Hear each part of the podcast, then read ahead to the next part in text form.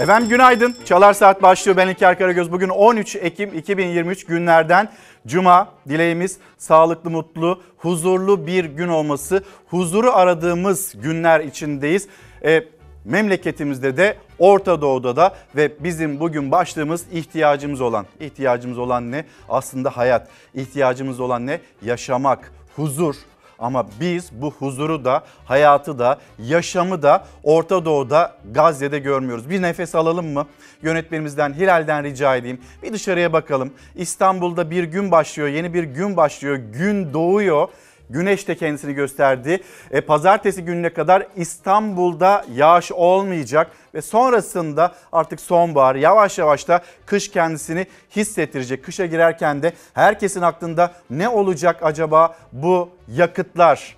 Biz acaba kışı nasıl geçireceğiz bu pahalılık altında? Özellikle emeklilerimiz, yine emeklilerimizi konuşacağız bugün. Çünkü dün akşam Plan Bütçe Komisyonu'nda muhalefet dedi ki ya lütfen artık Hani bu ayrımdan vazgeçelim. E, milyonlarca insanın da kalbini kırdınız. Gelin bunu düzeltelim. 5 bin olmasın. Ayrımsız 15 bin lira olsun bu ikramiye. Hadi gelin bunu yapalım dedi. Acaba ne yanıt geldi? Plan Bütçe Komisyonu'nda bu kabul edildi mi, edilmedi mi? Birazdan bunu konuşacağız birlikte. Ama bence bu konuya dair bir tahmininiz vardır. Peki ihtiyacımız olan nedir demiştik? Yaşam. Peki o yaşamı biz görebiliyor muyuz Orta Doğu'da, Gazze'de? İsrail-Hamas savaşında 7. güne giriş yaptık ve tanklar Gazze'ye doğru ilerliyor. İsrail Genelkurmay Başkanı'ndan, İsrail'in e, askeri komitesinden, oralardan gelen mesajlar oldukça çarpıcı. Dahası endişe verici ve dün belki de buradaki yangını etrafa daha da sıçratacak bir gelişme yaşandı ve İsrail Şam ve Halep'i yani Suriye'yi vurdu. Amerika Birleşik Devletleri'nin donanması biliyorsunuz Doğu Akdeniz'de buraya bu bölgeye donanma gönderen bir ülke daha var. Onu da göreceksiniz, duyacaksınız. İsrail gece gündüz demeden Gazze'yi vuruyor. Savaşta can kaybı her geçen saat artıyor. Savaş 7. gününe girerken 500'lü çocuk, 1537 Filistinli ve 1300'den fazla İsrailli hayatını kaybetti. Hava saldırıları sürerken İsrail tankları da Gazze'ye doğru ilerlemeye başladı. 7 Ekim Cumartesi günü başlayan İsrail-Hamas çatışmaları tüm şiddetiyle sürüyor. İsrail ordusu Gazze'yi hem havadan hem karadan gece gündüz bombalıyor. Günlerdir süren ağır bombardımanda Gazze'de hayatını kaybedenlerin sayısı 1500'ü geçti. Filistin Sağlık Bakanlığı hayatını kaybedenlerin 500'ünün çocuklar olduğunu açıkladı. 6000'den fazla kişi de yaralandı. İsrail tarafında ise 1300 kişi hayatını kaybetti. 3000'den fazla yaralı var.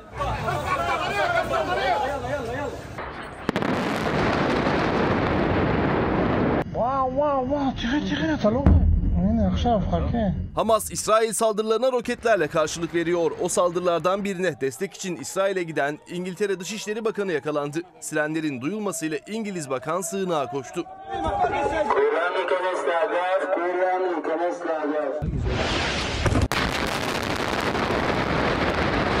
İngiltere, İsrail'e destek için iki donanma gemisini de bölgeye göndereceğini duyurdu. İsrail yönetimi bir Türk vatandaşının yaşamını yitirdiği, bir Türk vatandaşının da kayıp olduğu bilgisini paylaştı. Hayatını kaybeden Türk'ün çifte vatandaş olduğu öğrenildi. Türk Yahudi toplumu bu ismin 52 yaşındaki Avram Avizakutu olduğunu duyurdu. Dünyanın gözü ise İsrail'in Gazze şeridine planladığı kara harekatında ordu sözcüsü hazırlıkların sürdüğünü söyledi. Hükümetin harekat konusunda henüz karar vermediğini açıkladı. Ancak İsrail'e ait tanklar Gazze'ye doğru ilerleyişine başladı. Sözcü Mısır'ın Hamas saldırısı konusunda İsrail'i 3 gün önceden uyardığı iddialarını da yanıtladı. Saldırılardan önceki gece bir takım istihbarat işaretleri alındığını belirtti. Böylesi bir saldırı için somut istihbarat uyarısı yoktu dedi. Başbakan Netanyahu da Amerika'nın doğruladığı iddiayı yalanladı. Ya ya ya. Çatışmaların bölgeye sıçrama riski artıyor. İsrail savaş uçakları Lübnan'ın ardından Suriye'yi de hedef aldı. Bombalanan Şam ve Halep havalimanları devre dışı kaldı. İsrail saldırıların süreceğini ve Suriye'de daha fazla hedefin yok edileceğini açıkladı. İsrail'in saldırısı İran Dışişleri Bakanı'nın uçağı Suriye'ye yaklaşırken gerçekleşti. İranlı bakan iniş yapamayınca uçak rotasını değiştirdi Tahran'a döndü. Bölgede tansiyon yükselirken Amerikan Dışişleri Bakanı Blinken İsrail'e gitti. Başbakan Netanyahu ile görüştü. Sadece Amerika Dışişleri Bakanı olarak değil bir Yahudi olarak İsrail'de olduğunu söyledi. Amerika var oldukça kendinizi tek başınıza savunmak zorunda kalmayacaksınız dedi. Netanyahu ise Hamas'la terör örgütü IŞİD'in aynı olduğunu söyledi. IŞİD'e nasıl davranıldıysa Hamas'a da öyle davranılmasını istedi. Efendim bir son dakika gelişmesi var. İsrail'den Birleşmiş Milletler'e e, acil kodlu bir uyarı da gitti. Kara harekatı uyarısı. Tanklar yavaş yavaş Gazze'ye doğru ilerlerken İsrail'de Birleşmiş Milletler'i uyardı ve ne söyledi? İsrail Birleşmiş Milletler'e Gazze'deki Filistinlileri 24 saat içinde güneye kaydırın dedi. Yani burada çatışma duracak mı durulacak mı? Hayır olmayacak ve daha da şiddetlenecek. Bölgeyi bir yangın yerine çevirecek mi? Bu ihtimal var. Amerika Birleşik Devletleri'nin donanması işte orada ve İngiltere, İngiltere'de kraliyet donanmasını yine Doğu Akdeniz'e gönderiyor. İsrail'e destek için. ABD Dışişleri Bakanı o da İsrail'de, İsrail'de vermiş olduğu mesaj aynı zamanda bir Yahudi olarak geldim dedi. E, ABD Dışişleri Bakanı ve İngiltere'nin de kraliyet donanmasının bölgeye doğru ilerlediğini söyleyelim. Ankara ne söylüyor? Ankara bir yandan tansiyonu düşürmeye çalışıyor. Bir yandan da ya sizin orada donanmanızın ne işi var? Yani bunu aslında Cumhurbaşkanı Erdoğan Amerika Birleşik Devletleri'ne söyledi. Yeni eklenen donanmada İngiltere'nin donanması. Amerika Birleşik Devletleri nere? İsrail nere? Orada ne işiniz var dedi. Cumhurbaşkanı ses yükseltti. Türkiye'ye ait Suriye'de bir SİHA'yı terörle mücadele ederken düşürecek kadar ferasetini kaybeden bir anlayış var. Amerika'nın Suriye'de Türk silahlı insansız hava aracını düşürmesiyle ilgili yine sert konuştu Cumhurbaşkanı Erdoğan. NATO müttefikliğini hatırlattı, tepki gösterdi. Amerika'dan ilişkileri daha da gelecek skandal bir hamle geldi. Türkiye'nin terör örgütü PKK-YPG'ye düzenlediği operasyonların terör örgütü IŞİD'le mücadeleye zarar verdiğini ileri sürdü Washington yönetimi. Biz seninle NATO'da beraber değil miyiz? NATO'da beraber olduğun Türkiye'nin siyasını terörle mücadele eden bu ülkenin siyasını nasıl düşürürsün ya? İçişleri Bakanlığı'na saldıran teröristlerin terör örgütü PKK'lı olduğunun belirlenmesinin ardından Türkiye, Irak ve Suriye'nin kuzeyindeki terör yuvalarına, YPG'nin kontrolündeki petrol kuyuları ve elektrik santrallerine hava harekatı düzenledi. Türkiye'ye ait bir silahlı insansız hava aracı terör adreslerini bombalarken Amerika'nın F-16 savaş uçağı tarafından vuruldu. Pentagon tehdit olarak algılandı, meşru müdafaa hakkımızı kullandık dedi. neyin meşruluğundan, neyin müdafasından bahsedildiği muammadır. Cumhurbaşkanı dün akşam bir kez daha Amerikan yönetimini hedef aldı. Ferasetini kaybeden bir anlayış ifadesini kullandı. Amerika'dansa gerilimi daha da tırmandıracak bir açıklama geldi. Amerika Başkanı Joe Biden Suriye kaynaklı ulusal acil durumu bir yıl daha uzatma kararı aldı. O kararın duyurulduğu açıklamada skandal ifadeler yer aldı. Türkiye'nin Suriye'nin kuzeyindeki terör örgütü PKK-YPG'ye düzenlediği askeri harekatların terör örgütü IŞİD'le mücadeleyi zayıflattığı iddia edildi. Amerika uçak gemisi gönderiyor. İkinci uçak gemisi de gelecek.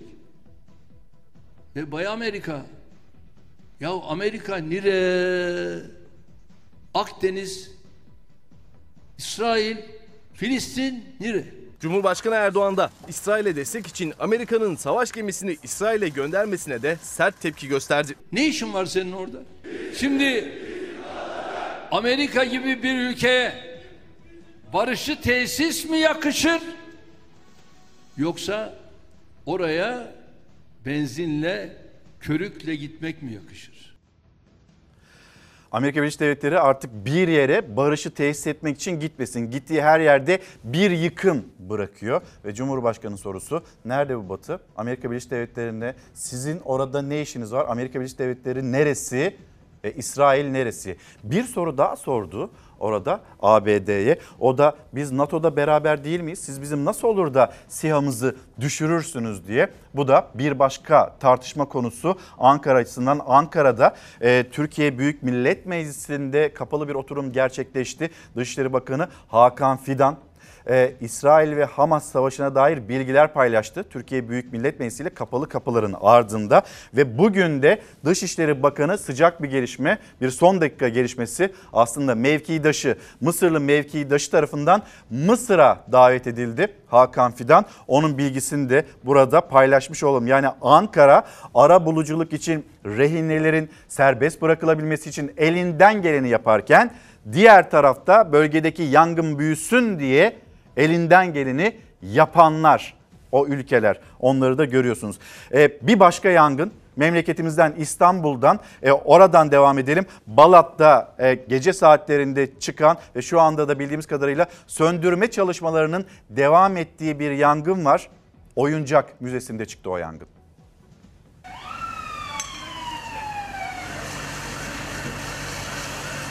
Balat'taki oyuncak müzesinde sabaha karşı yangın çıktı. İhbar üzerine bölgeye gelen itfaiye ekipleri yangını güçlükle kontrol altına aldı. İçinde nadir oyuncakların da bulunduğu müze tamamen küle döndü.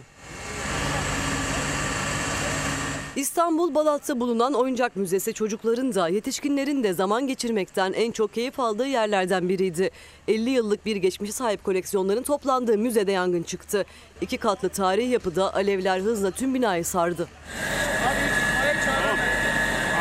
Müzeden dumanların, alevlerin yükseldiğini gören vatandaşlar hemen ekiplere haber verdi. İtfaiye ekiplerinin zorlu mücadelesi başladı. Yardım için birçok ilçeden itfaiye aracı gönderildi. Yavuz Sultan Selim Mahallesi Abdülezer Paşa Caddesi'nde bulunan oyuncak müzesinde yangın tarihi yapının çatısında başladı. İki katlı bina tamamen alevlere teslim oldu. İçeride kimse yoktu. Yaralanma ve can kaybı olmaması teselli olurken 50 yıllık geçmiş müzedeki nadide eserlerin yanmasıyla yok oldu. İtfaiye ekiplerinin dört koldan alevlere müdahalesi 40 dakika sürdü. Yangın güçlükle kontrol altına alınırken çıkış sebebi araştırılıyor. İstanbul Balat'ta bir tarih kül olurken Gaziantep'ten maalesef acı bir haber geldi. ATV üzerindeki çocuklar 14 yaşındaydı ikisi de.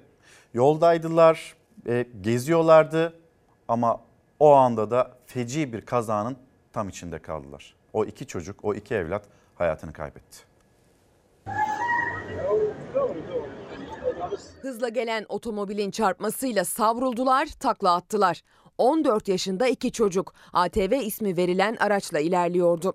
O kaza çevredeki güvenlik kameralarına böyle yansıdı. Ağır yaralı iki çocuk kurtarılamadı. Gaziantep Şehit Kamil'de akşam saatleri yaklaşırken yaşandı kaza. Hüseyin A ve Kerim G, ATV olarak bilinen dört tekerlekli arazi motoruyla ilerliyordu. Plakası tespit edilen ama sürücüsü bilinmeyen araç dört yol ağzında çarptı çocuklara. Çarpmanın etkisiyle iki çocuk ATV ile birlikte takla attı. Kazanın ardından olay yerine çok sayıda polis ve sağlık ekibi ulaştı. Ağır yaralı iki çocuk hastaneye kaldırıldı. Hastane önüne gelen çocukların yakınları aldıkları kötü haberle sinir krizi geçirdiler. Ağır yaralı olarak hastaneye kaldırılan Hüseyin A ve Kerim G tüm müdahalelere rağmen kurtarılamadı. Kazayla ilgili soruşturma sürüyor. Allah rahmet eylesin. Şimdi gazeteler gelsin. Yeni günün gazeteleri ve hemen ilk olarak da oksijene bakalım. Bu önemli. Bu çok da doğru bir tespit. Bu çocuklar nasıl barışacak? Bir tarafta Filistin'deki çocuklar ölüyor. Diğer tarafta İsrail'deki çocuklar ölüyor ve onlar işte ebeveynleri, anneleri, babaları onların kucaklarında bombalardan korunmaya çalışıyorlar. Peki bugün bunu yaşayan, bu travmayı yaşayan çocuklar ileride acaba nasıl barışacak, barışabilecek mi? Oksijen gazetesinin manşeti. Onlar barışmasın isteniyor mu? Galiba öyle de bir durum var. Şimdi e, hemen gelelim. Dün tüm Türkiye tek yürekti ve milli takımımız e, bizim çocuklar onlar da Hırvatistan'daydı. E, Euro 2024 Avrupa Şampiyonası için bir sınava çıktılar ve Hırvatistan'dan e, galip dönmeyi başardılar. Barış Alper çok şık bir gol attı. Maçın yıldızı kimdi diye soracak olursunuz. Elbette golü atan önemliydi, kıymetliydi Barış Alper ama sahanın her yerinde ayak basmadık yer bırakmayan bir isim vardı. O da İsmail Yüksek. Türkiye tek nefes oldu. Biz bu maçı kazandık. Artık ne diyoruz? Bekle bizi Almanya ve sıradaki gelsin. Sayın Cumhurbaşkanım duyuyor musunuz bizi? Evet evet benim. Teşekkür ederiz.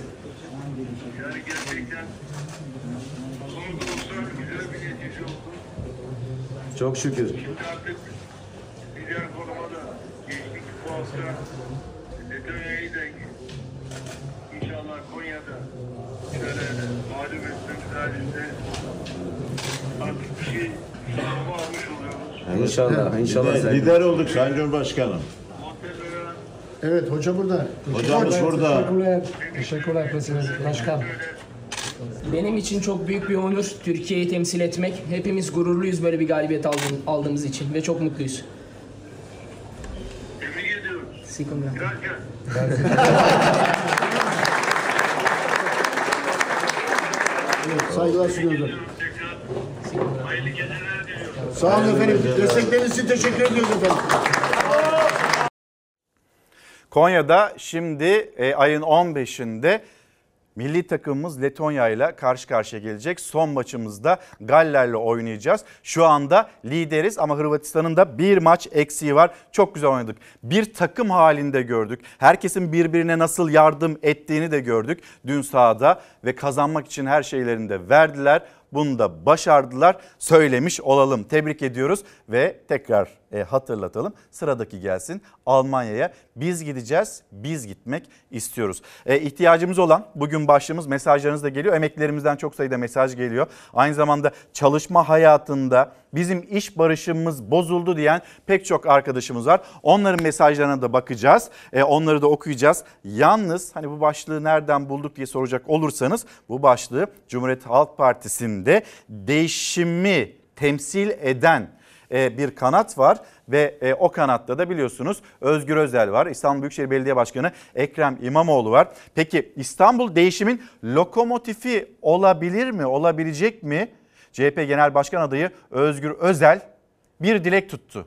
1 Nisan 2024 tarihine dair bir dileği var. Hoş geldiniz. Valla araba bayağı bayağı insan alıyor yani. Esas sürpriz sen başkan. Gelirken dilek tuttuk yolda. 1 Nisan günü İstanbul Büyükşehir Belediyesi'nde meclis çoğunluğunu da sağlamış. Bütün engellerden kurtulmuş Ekrem İmamoğlu'nu Cumhuriyet Halk Partisi'nin genel başkanı olarak bir kahvesini içmeyi dilek olarak tuttuk. Değişimcilerin buluşmasında İmamoğlu kalabalık bir heyetle karşılaşınca şaşkınlığını gizleyemedi. Özgür Özel de bir sonraki Saraçhane ziyaretine CHP Genel Başkanı olarak gelmeyi dilediğini söyledi. İmamoğlu il başkanlığını kaybeden Can Polat'ın listesinde yoktu ama seçimi kazanan listede yer alarak 4-5 Kasım'daki CHP kurultayında oy verecek. İhtiyacımız değişim diyerek de oyunun rengini belli etti. Özgür Özel'e destek mesajı verdi. Bu iktidarı hem yerelde hem genelde elde etmemiz için bizim ihtiyacımız olan önümüzdeki kurultayda değişimdir. Bu sürece e, talip olduğunu söyleyen e, Sayın Özgür Özel Grup Başkanımız var. Günü geldiğinde oturur en doğru kararı kurultay delegeli olarak hep beraber veririz. 2024'te yeniden İstanbul'u kazanacağız. 30 belediye kazanmayı hedefliyoruz. CHP'de İstanbul yönetimini genel merkezin desteklediği aday kaybetti. Değişimcilerin adayı Özgür Çelik yeni il başkanı oldu. Aynı gün önce İmamoğlu ziyaret etti Çelik'i, sonra da Kılıçdaroğlu'nun kurultaydaki rakibi Özgür Özel. Genç dinamik bir ekip seçildi. Adaşım olması münasebetiyle de ayrı bir memnuniyetim var. Sonuçları açısından da çok mühim. İstanbul'da değişimciler kongreyi kazanarak blok listeyle 196 delegesiyle kurultaya gidecek. Bu sayı 36 ilin toplam delege sayısına eşit. İmamoğlu İstanbul Türkiye'nin lokomotif gücü dedi. Kurultayda da değişim beklentisini işaret etti. Kurultayda etki edecek e, sonuçları olur. Benim tek arzum var kurultay halkımızın istediği onun sonucunu bize gösterecek. Günaydın diyen izleyicilerimiz var. Yoklama veren izleyicilerimiz var. Aydın'a da günaydın diyelim. İzmir'e de günaydın diyelim. Trabzon'a da, Diyarbakır'a da, İstanbul'a da, Ankara'ya da memleketin dört bir yanından gelen günaydınları toplarken bir yandan da sizin gündeminizde olan konuları anlatmaya çalışıyoruz. İhtiyacımız olan başlığı altında Gülay Hanım da göndermiş. Biraz kendilerini bizim yerimize koysunlar ve söylesinler. Onlar bu maaşlarla geçinebilirler mi? Emekli nasıl zor şartlar altında yaşıyor? Zaten siz biliyorsunuz, anlatmaya çalışıyorsunuz ama bu yönetenler tarafından ne kadar görülüyor? O zaman şöyle yapalım. Ee, ekonomi, siyasetin ekonomi boyutuna bir geçelim. Yani bir tarafta değişim tartışmaları var. Diğer tarafta siyasetin ilgilendiği ve vatandaş lehine e, yaptığı, yapmaya çalıştığı belki doğru bulunan, belki yanlış bulunan konular var. Bir de siyasetin ekonomi boyutu var. Ne istendi? Ee, herkesten 85 milyondan fedakarlık istendi. Fedakarlığı yapması gereken kim? Bu sorunun da yanıtını lütfen siz verin. Ama burada iki isim var. Ee, 14 Mayıs seçimleri öncesinde e, çokça da görüşmüşlerdi Ali Babacan, Mehmet Şimşek. Mehmet Şimşek Cumhurbaşkanı Erdoğan'ın kabinesinde görev almayı kabul etti. Ve şimdi uyguladığı politikalar iki ismin Ali Babacan ve Mehmet Şimşek'in arasını açtı. Ne dedi Ali Babacan? Vay yavrum vay. Mehmet Şimşek'e Babacan'dan sert eleştiriler. Yeni yol ve yöntemlerle enflasyonun ve yol açtığı sıkıntıların üstesinden gelecek bir program uyguluyoruz. Bu programın başarısı 85 milyonun tamamının fedakarlığı ve kararlılığıyla mümkündür. Herkesten fedakarlık bekliyorsunuz da siz lüksten, şatafattan, israftan hangi fedakarlığı yaptınız? Hangi tasarruf tedbirini bugüne kadar açıkladınız? Cumhurbaşkanı Erdoğan'ın enflasyonla mücadele konusunda sanayicisinden çalışanına 85 milyondan fedakarlık isteği Deva Partisi lideri Ali Babacan'ın tepkisi. Dolar kurunu bu ülkede patlatan sanayiciler mi, kobiler mi, toptancılar mı? Sizsiniz, kendinizsiniz. KDV'yi ve ÖTV'yi artırıp fiyat artışlarına sebep olan, enflasyon tekrar azdıran, bunu da yapan sizsiniz. Kimden hangi fedakarlığı bekliyorsunuz? Sadece belirsizlik ortamını fırsat bilip 3 kuruş daha fazla kazanmak uğruna ülkesine bu kötülüğü yapanlar aslında kendi geleceklerini sabote ettiklerini bilmelidirler. Bak bak bak. Ne diyor? Enflasyon suçlusu olarak başkalarını gösteriyor. Yani. Ya bu ülkede enflasyonda, döviz kurunda patlatan Sayın Erdoğan'ın kendisidir. Deva Partisi lideri Ali Babacan'ın hedefinde AK Parti iktidarlarında yıllarca ekonomiyi birlikte yönettiği Hazine ve Maliye Bakanı Mehmet Şimşek vardı. İsmini zikretmeden yeni bakan diye söz etti Şimşek'ten. Ya yeni bakan çıkmış diyor ki enflasyon sebebi diyor maaşlar arttı diyor. Maaşlar yüzünden enflasyon fazla diyor. Eğer biz bu enflasyonu kalıcı bir şekilde tek haneye indireceksek gelirler politikasının o hedeflere de uyumlu olması lazım. Yüksek artışlar, ücret artışları, yüksek enflasyon. Yani demek istiyor ki milletin de bol para var, bol para harcıyorlar. O yüzden de enflasyon artıyor. Vay yavrum vay. Ya bu işler Londra'dan, New York'tan görüldüğü gibi değil. İstihdama ihtiyacımız var. Bizim yatırıma ihtiyacımız var. Bizim ihracata ihtiyacımız var. Bunun için de rasyonel politikalar lazım. Demek ki 5 yıldır rasyonel olmayan politikalar, akıl dışı politikalar yüzünden bu ülkede enflasyon patlamış demek. Bu rasyonel olmayan akıl dışı politikaların talimatını kim verdi zamanında? Merkez Bankası'nın bağımsızlığını alıp laf dinlemiyor. Ben laf dinleyenlerle çalışacağım diyenler diyen kimdi? Merkez Bankası'ndaki bir kere şunu söyleyeyim. Ekip çok güçlü. Ben o arkadaşlara güvenim yüzde yüz. Sadece seçimlerden sonra yeni ekonomi ekibi iş başına geldikten sonra 30 milyar dolar daha gizli bir şekilde satılmış durumda. Tahminen en az bir 10 milyar dolar daha açıklanmadığı için bazı rakamlar henüz hesap edemedik ama muhtemelen toplamda da 40 milyar dolar daha gizli saklı satılmış durumda. Sadece 4 ayda. Babacan rakamlarla yüklendi eski yol arkadaşına. Merkez Bankası'nın arka kapıdan döviz satışı sürüyor dedi. Enflasyon maaşlara yüksek zam geldiği için yükseliyor diyor. Mehmet Şimşek'in değerlendirmesi bu şekilde ve Ali Babacan da vay yavrum vay diye bir karşılık verdi. İki isim şimdi e, artık e, karşılıklı açıklamalar yapacak mı yapmayacak mı onu önümüzdeki günlerde de göreceğiz. Bahattin Bey günaydın ihtiyacımız olan güven ve istikrar diyor. Sonra Cumhuriyetimizin 100. yılında tüm mağduriyetler giderilsin, staj ve çıraklık girişlerimiz SGK başlangıcı olsun diye e, izleyicilerimiz de kendilerini hatırlatıyorlar. Bizler de paylaşmış olalım. Şimdi bir fedakarlık isteniyor ama fedakarlık istenenler artık yani kemeri sıka sıka bel kalmadı insanlarda. Üzerlerindeki vergi yükünden kambura döndü milyonlar. Şimdi yine fedakarlık 10 milyonlardan isteniyor. Vergiler vesaireler sonra pahalılık sonra sürekli artan pahalılığın yanında e, kiraları da konuşalım mı? Sizleri Sivas'a götüreceğiz. 73 yaşında bir büyüğümüz. 48 yaşında da engelli bir oğlu var. Sokağa atıldılar. Başbakanıma duyurun. Bana bir ev bulsunlar, oturttursunlar. Buradan çıksın eşyam. Engelli evladıyla kapının önüne koyuldu. Evdeki eşyalarını dahi almasına izin vermediler iddiasına göre. Çevredekilerin maddi desteğiyle yaşayan anne oğul evsiz kaldı. Çıkarttılar beni yavrum. Ben Allah'a havale ettim. Aa, bir, bir oğlum felç. Üstümü başımı alayım dedim. Bu müsaade verin. Yok dedi. Attılar kapıya. 73 yaşındaki kadın engelli oğluyla sokakta. Sivas'ta sokakta öylece duran bir anne oğul yansıdı haber kameralarına. Nezaket Karayiğit kirayı ödemediği gerekçesiyle 18 yıldır oturduğu evden mahkeme kararıyla çıkarıldı. Ben onun kirasını verdim. Attı bugün kapıya. 48 yaşındaki engelli oğluyla kapıda kalan Kara Yiğit'in iddiasına göre kirasını ev sahibinin oğluna elden ödemişti. Zaten yardımlarla geçindiklerini söyleyen anne oğul devlet yetkililerine seslendi. Seket fitre veriyorlardı. Biraz kira veriyordum. Unumu neyimi yiyeceğimi de sizin gibi kullar veriyordu yavrum. Efendim dünya tatlısı bir insandı.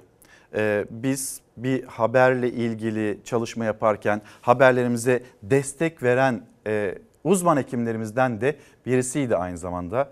Maalesef onu kaybettik. E, Doktor Ergün Demir son yolculuğuna uğurlandı. Sosyal Güvenlik Kurumu kıt kanat yaşam sürmekte olan vatandaşlardan muayene, tetkik, tıbbi malzeme ve reçete katılım payı almasına son vermelidir. Vatandaşlar birçok önemli ilaca ulaşamazken ve aynı zamanda kamu hastanelerinde tıbbi malzeme bulunamazken ameliyatlar ertelenirken Sağlıkta yaşanan tüm sorunları hiç çekinmeden dile getiren, herkesin ücretsiz sağlık hizmeti alması için çaba gösteren, kısacası sadece hastanede değil, her yerde hastaları için mücadele veren bir doktordu Ergün Demir. Geçirdiği kalp krizi sonucunda hayatını kaybetti. Türk Tabipler Birliği Yönetim Kurulu da başsağlığı diledi. Doktor Ergün Demir halkın ücretsiz, nitelikli, devlet eliyle yürütülen bir sağlık sisteminde hizmet alma hakkını ömrü boyunca savunan, hekimlerin ve sağlık çalışanlarının özlük hakları ve çalışma koşullarının iyileştirilme mücadelesinin ön saflarında her zaman yer almış bir meslektaşımızdı. Tüm sağlık camiasına başsağlığı diliyoruz. SES İzmir Şube Başkanlığı yapan ve aynı zamanda da İzmir Tabip Odası üyesi olan 59 yaşındaki Doktor Ergün Demir İzmir'de son yolculuğuna uğurlandı. Allah rahmet eylesin. Ailesine sabır versin ve geride kalan arkadaşlarına, sevenlerine kuşkusuz zor yani bir anda karşınıza çıkan bir durum. Allah rahmet eylesin. Şimdi kız çocuklarımız diyeceğiz.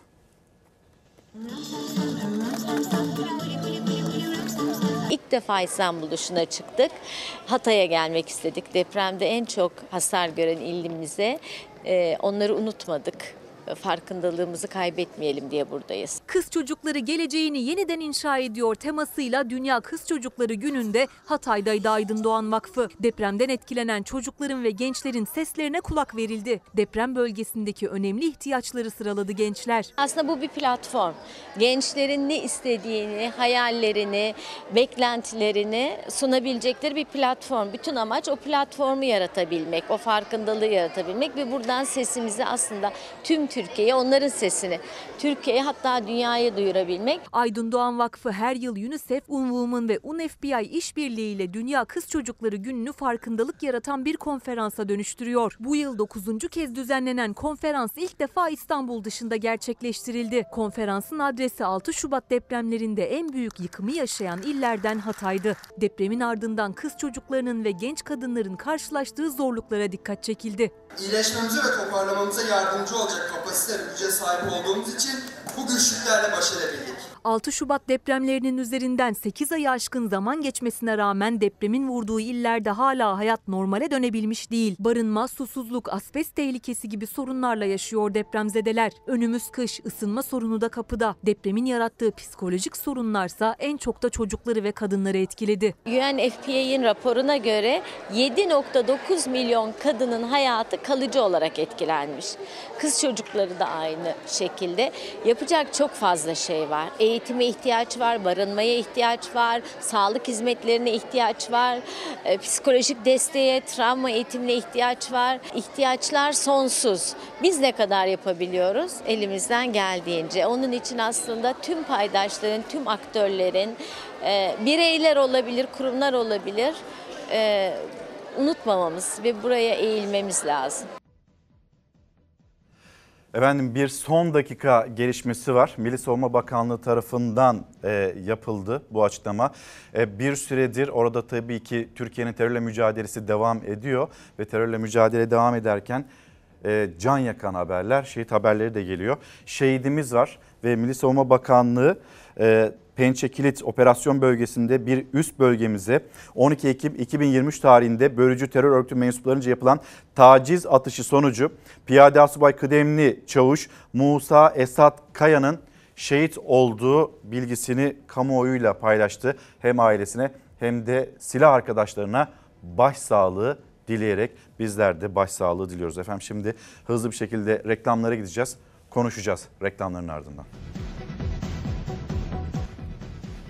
Günaydın bir kez daha. Devam ediyoruz Çalar Saat'te. Orta Doğu'da devam eden savaş, İsrail-Filistin arasında devam eden savaş ve onun notlarını da anlatalım bir kez daha. Tanklar Gazze'ye doğru ilerliyor. İsrail Enerji Bakanı'ndan bir açıklama geldi. İsrailler evlerine dönene kadar yani rehineler evlerine dönene kadar Gazze'ye elektrik, su ve yakıt verilmeyecek denildi. Dışişleri Bakanı Hakan Fidan bugün mevkidaşının daveti üzerine Mısır'a gidecek. Önemli bir temas gerçekleşecek. Cumhurbaşkanı Erdoğan dün akşam saatlerinde konuştu ve nerede bu batı diye ses yükseltti. Batı nerede? Batı Doğu Akdeniz'de Amerika Birleşik Devletleri e, oraya donanmasını göndermişti. Şimdi İngiltere'nin de kraliyet donanmasını İsrail'e gönderdiğini, Doğu Akdeniz'e gönderdiğini biliyoruz. Dışişleri Bakanı Amerika Birleşik Devletleri'nin o da İsrail'de bir Yahudi olarak geldim dedi. Bu mesajı verirken tüm bu olup bitenler içinde ne oluyor derseniz Gazze'de hastanelerde boş yatak ve sedye kalmadı. Ve Filistin'de Gazze'de 500'den fazla çocuk hayatını kaybetti. İsrail gece saatlerinde yine Gazze'yi vurdu. Kentin farklı bölgelerini hedef alan o son saldırılarında 53 Filistinli hayatını kaybetti. Onlarca kişi yaralandı. Şu an itibariyle Gazze'de su yok. Ekmek yok. Gıda yok.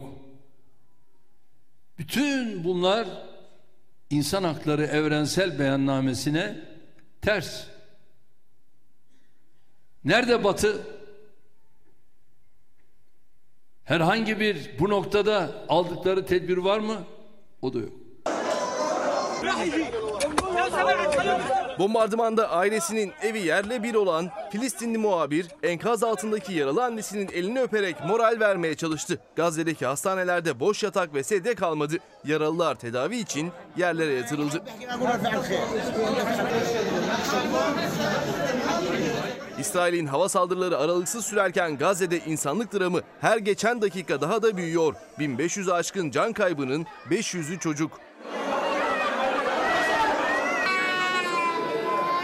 Hayatını kaybeden çocuklardan biri de İsrail bombardımanında yaralanan Filistinli Kemal'in kardeşiydi. Kemal'in kardeşi Firas'a vedasını izleyenler onunla birlikte ağladı.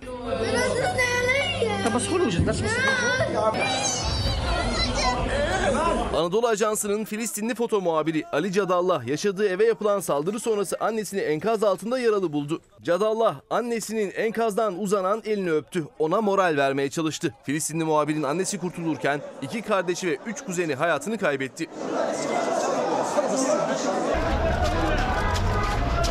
Ağır bombardıman altındaki kentte hastanelerin durumu da günden güne kötüleşiyor. Gazze'deki hastanelerde tüm yataklar doldu. Yaralıların büyük çoğunluğunun getirildiği şifa hastanesinde de büyük çaresizlik hakim.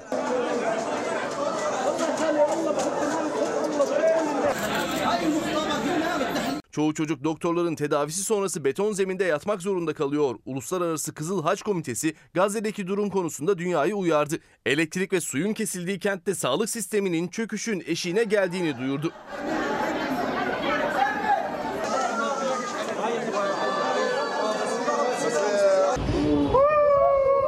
Birleşmiş Milletler Filistin özel raportörü İsrail'e sivilleri bombalamaya son verme çağrısı yaptı. Abluka altındaki Gazze halkının kaynaklarını kesmek ve aç bırakmanın savaş suçu olduğunu söyledi. Eğer kasıtlıysa bu insanlık suçudur dedi. Gazze nüfusunun büyük bir kısmının soykırıma maruz kaldığını vurguladı.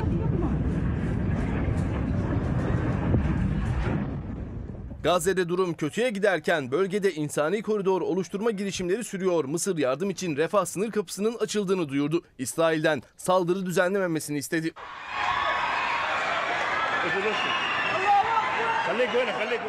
Birleşmiş Milletler de İsrail ve Hamas'a acil insani ateşkes çağrısında bulundu. Gazze'de İsrail saldırıları yüzünden yerinden edilenlerin sayısı 423 bini geçti.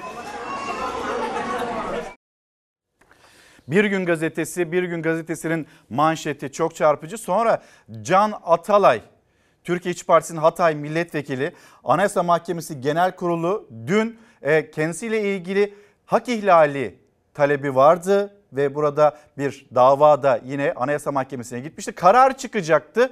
Çıkmadı. Neden çıkmadı? Onu da duyacaksınız. Adaletin çarkı rüşvetle döndü. Bir gün gazetesinin manşeti çok ama çok çarpıcı. Başsavcının rüşvet şikayeti. Çürüyoruz.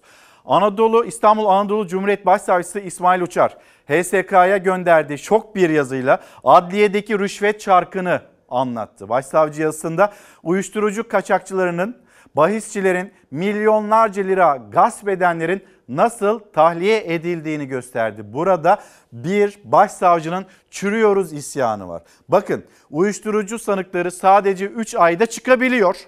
Sonra 1,5 milyon avroluk soyguna 6 ayda tahliye kararı gelebiliyor diyor. Başsavcı bir yandan e, buradaki hani çürümeyi anlatırken karşımızdaki kararları da yine Bir Gün Gazetesi haberleştirdi.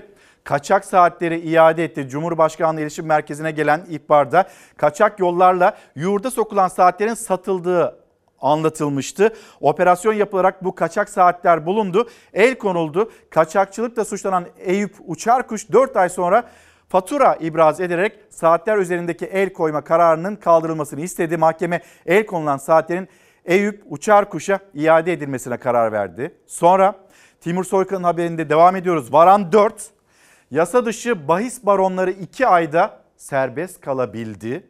Ve Varan 5 başsavcı mal varlıkları araştırılsın dedi. Uçar HSK'ya yolladığı yazısında bu işte menfaat temin eden hakimlerin tespit edilip HTS kayıtları, banka kayıtları, mal varlıklarının araştırılması ve sosyal yaşantılarının meslekle bağdaşır olup olmadığının tetkikine ihtiyaç vardır talebinde bulundu. Adaletin çarkı rüşvetle döndü. Dün Türkiye İş Partisi Genel Başkanı e, Erkan Baş Çalar Saat'teydi. Çünkü önemli bir gündü. 12 Ekim'de Can Atalay ile ilgili AYM Genel Kurulu kararını verecek diye bekliyordu. Herkes tüm Türkiye ve sonra o karar yine ertelendi. Mazeret ne? Mazeret, mazeret bir üye dava dosyasına hazırlanamamış. O yüzden ileri bir tarihe ne zaman hani hangi tarih onu bilmiyoruz. Artık o üye hala ek MTV dosyasına mı çalışıyor? Önünde başka dosyalar mı var?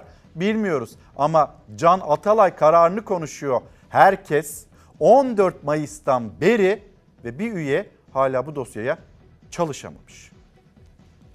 Türkiye'nin en yüksek yargı organından bahsediyoruz. Bir anayasa mahkemesi üyesinin ben bu dosyaya hazırlanamadım demesinin sürüncemede bırakmaya yönelik bir bahane olduğunu hepimiz görüyoruz. Hukuksuzluğun derhal sona ermesi lazım. Ama yargı üzerindeki baskı maalesef Türkiye'de bir gerçek. Sembolik davalarda, dosyalarda doğrudan hükümetin dahlinin olduğunu biz düşünüyoruz. Tip milletvekili Can Atalay'ın hak ihlali başvurusunu karara bağlamak için toplandı Anayasa Mahkemesi. Raportör Atalay'ın seçme ve seçilme hakkının ihlal edildiği yönünde raporunu sundu. Ancak dosyaya ilişkin görüşme ileri bir tarihe ertelendi. Gerekçe bir üyenin dosyaya hazırlanamadığını belirtmesi. Mevzuatta üyelerin böyle bir hakkı var ama muhalefet art niyet diye ses yükseltti. Mazeret beyan etme hakkı verilmiş ama bu şu an itibariyle kötüye kullanılıyor. Anayasa Mahkemesi Başkanı bunu 15 gün öncesinde kamuoyuyla duruşmasında paylaşmış olmasına rağmen bir üyenin ben bunu inceleyemedim deme lüksü yoktur. Eğer ki İçişleri Bakanlığı'ndan tek bir sayfa bile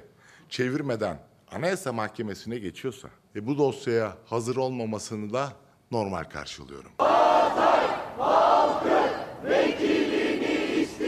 14 Mayıs'ta Can Atalay Gezi davasından tutuklu olduğu dönemde milletvekili seçildi. Aradan yaklaşık 6 ay geçti. Yasama dokunulmazlığı kapsamında tahliyesi beklenirken Yargıtay 3. Dairesi talebi reddetti. Gözler Anayasa Mahkemesi'ne çevrildi.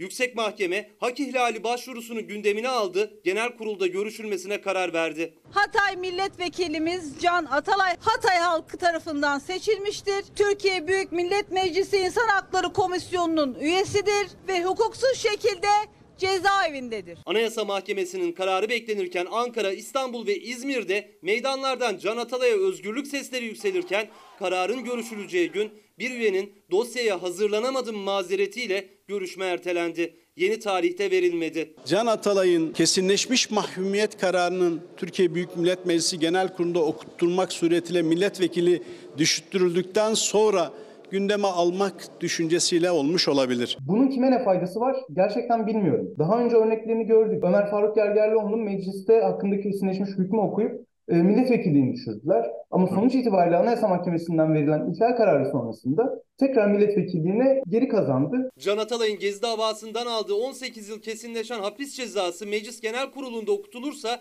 vekilliği düşüyor ama avukatı Gergerlioğlu örneğini hatırlattı. Adalet Bakanı Yılmaz Tunç da Anayasa Mahkemesi'nin kararı beklenecek demişti. Yüksek Mahkeme kararı erteledi. Can Atalay'ın cezaevinde tutulduğu her bir gün kendisi açısından anayasal hak ihlali olduğu gibi kendisine oy veren 100 bine yakın seçmen açısından da hak ihlali anlamına geliyor. enflasyonu emekli mi çıkardı diye izleyicimiz Alemdar Bey yazmış göndermiş.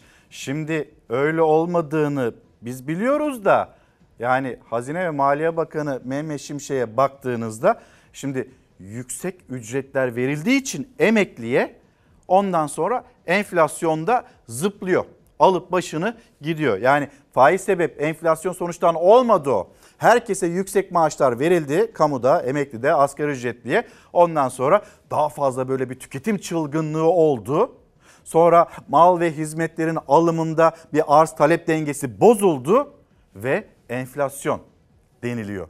Yaklaşım bu. Vay yavrum vay diyor mesela Ali Babacan da Mehmet Şimşek'e. Onu birazdan getiririz ekranlarınıza. Ee, emekliler önemli bir haber paylaşalım. Zaten bir hayal kırıklığı, gönül kırgınlığı da var emeklilerde. 5 bin liralık bir ikramiye Kasım ayının ortasına kadar verilecek. Bir kereye mahsus olacak ama tüm emeklilere verilmeyecek. Çalışan emeklilere, kayıt altında çalışan emeklilere o 5 bin lira ikramiye verilmeyecek. Şimdi bu habere geçeceğiz ama isterseniz Sözcü gazetesinde yine önemli bir haber. Yani bir kıyaslama aslında. Yani bir tarafta işte 40 bin lira alan bir emekli var. O 5 bin liralık ikramiyeyi alabiliyor. 7500 lira alan ve geçinmek zorunda olan bunun için de çalışma hayatında kalmaya devam eden emekliler e sen çalışıyorsun zaten senin bir gelirin var. Sen ne yapacaksın 5 bin lirayı gibi bir yaklaşım. 40 bin lira alan emekli ikramiye var. 7500 lira alana yok. Burada bir ayrım yok mu? İşte bu ayrıma itiraz ediyor emekliler. Muhalefet de bunu Türkiye Büyük Millet Meclisi'nde Plan Bütçe Komisyonu'nda gündeme getirdi. Ve denildik ya 5 bin lira olmaz. 15 bin lira olsun, ayrımsız olsun. Gelin bunu yapalım, başaralım denildi. Türkiye Büyük Millet Meclisi'nde ve CHP'nin önergesi reddedildi. Kabul etmeyenler evet önerge kabul edilmemiştir. Çalışmayan emeklilere bir defaya mahsus verilecek 5 bin liralık ikramiye Plan ve Bütçe Komisyonu'na geldi. Muhalefetin 5 bin değil 15 bin lira olsun önerisi de çalışan emekliler de ikramiyeyi alsın önerisi de reddedildi. Evet önerge kabul edilmemiştir. Düzenleme daha önce açıklandığı gibi komisyonda kabul edildi. Çalışmayan emekliler bir defaya mahsus 5 bin lira ikramiye alacak. Çalışan emekli misiniz? Evet. 5 bin lira alamadınız. Çok üzgünüm. Valla mecburiyetten çalışıyoruz. Yani e, bana düzgün bir maaş verseler ben niye çalışayım? Balığa bakıyorsun 200, 300, 500 liraya. Verdiğin 750 lira. Niye yeter ya? Ev kirası var, şu var, bu var, su parası, telefon parası. Yetişmiyor ya. 80 yaşına gelmişim. Bundan sonra bana iş verir mi bir de arkadaşlar? Vermez. 750 lirayla da geçinemiyorum. Çalışma Bakanı'nın mücbir sebep sözleriyle yaptığı savunmaya 5 bin liralık ikramiyeye layık görülen emekli de tepkili. Çalıştığı için kapsam dışında kalan da iktidar emekliler arasında ikramiye ayrımı yapsa da hayat pahalılığı, alım gücü sorunları ortak. Öyle ki emekliler işkur kapısında iş arıyor. Ocak-Eylül döneminde sadece işkur aracılığıyla çalışmaya başlayan 60 yaş üstü vatandaş sayısı 6349. Mücbir sebeplerden dolayı bütçemizde bir kısıtlama gitmek zorunda kaldık. 4 senedir 5 senedir iş arıyoruz. İş bulamadım. Ne diyorlar? Yani bedenen çalışacak iş lazım. Onu da biz yapamıyoruz. Tüm inşaattaki bekçilerin hepsi 65 yaş üstü. Restoranda çalışanlar, bulaşıkçılar hepsi emekli. Çalışma Bakanı ikramiyede çalışan çalışmayan ayrımının nedenini çalışanların ek geliri var diyerek açıklamıştı. İşkur verilerine göre yaşlı nüfusta geçim çaresini İşkur kapısında arıyor. Yılın ilk 9 ayında sadece 60 yaş ve üstü 6349 kişi işe yerleştirildi. 50 yaş üstü işe yerleştirilen sayısı ise 59.742 kişi. Bir de iş sırasında bekleyenler var. 60-64 yaş aralığında işkura kayıtlı sırada bekleyenlerin sayısı 16.053. 65 yaş üstünde iş sırası bekleyen 6.052 kişi var. E, çalışırım. İş bulsam. Bulamıyor çalışırım. musun? Yok nerede bulalım?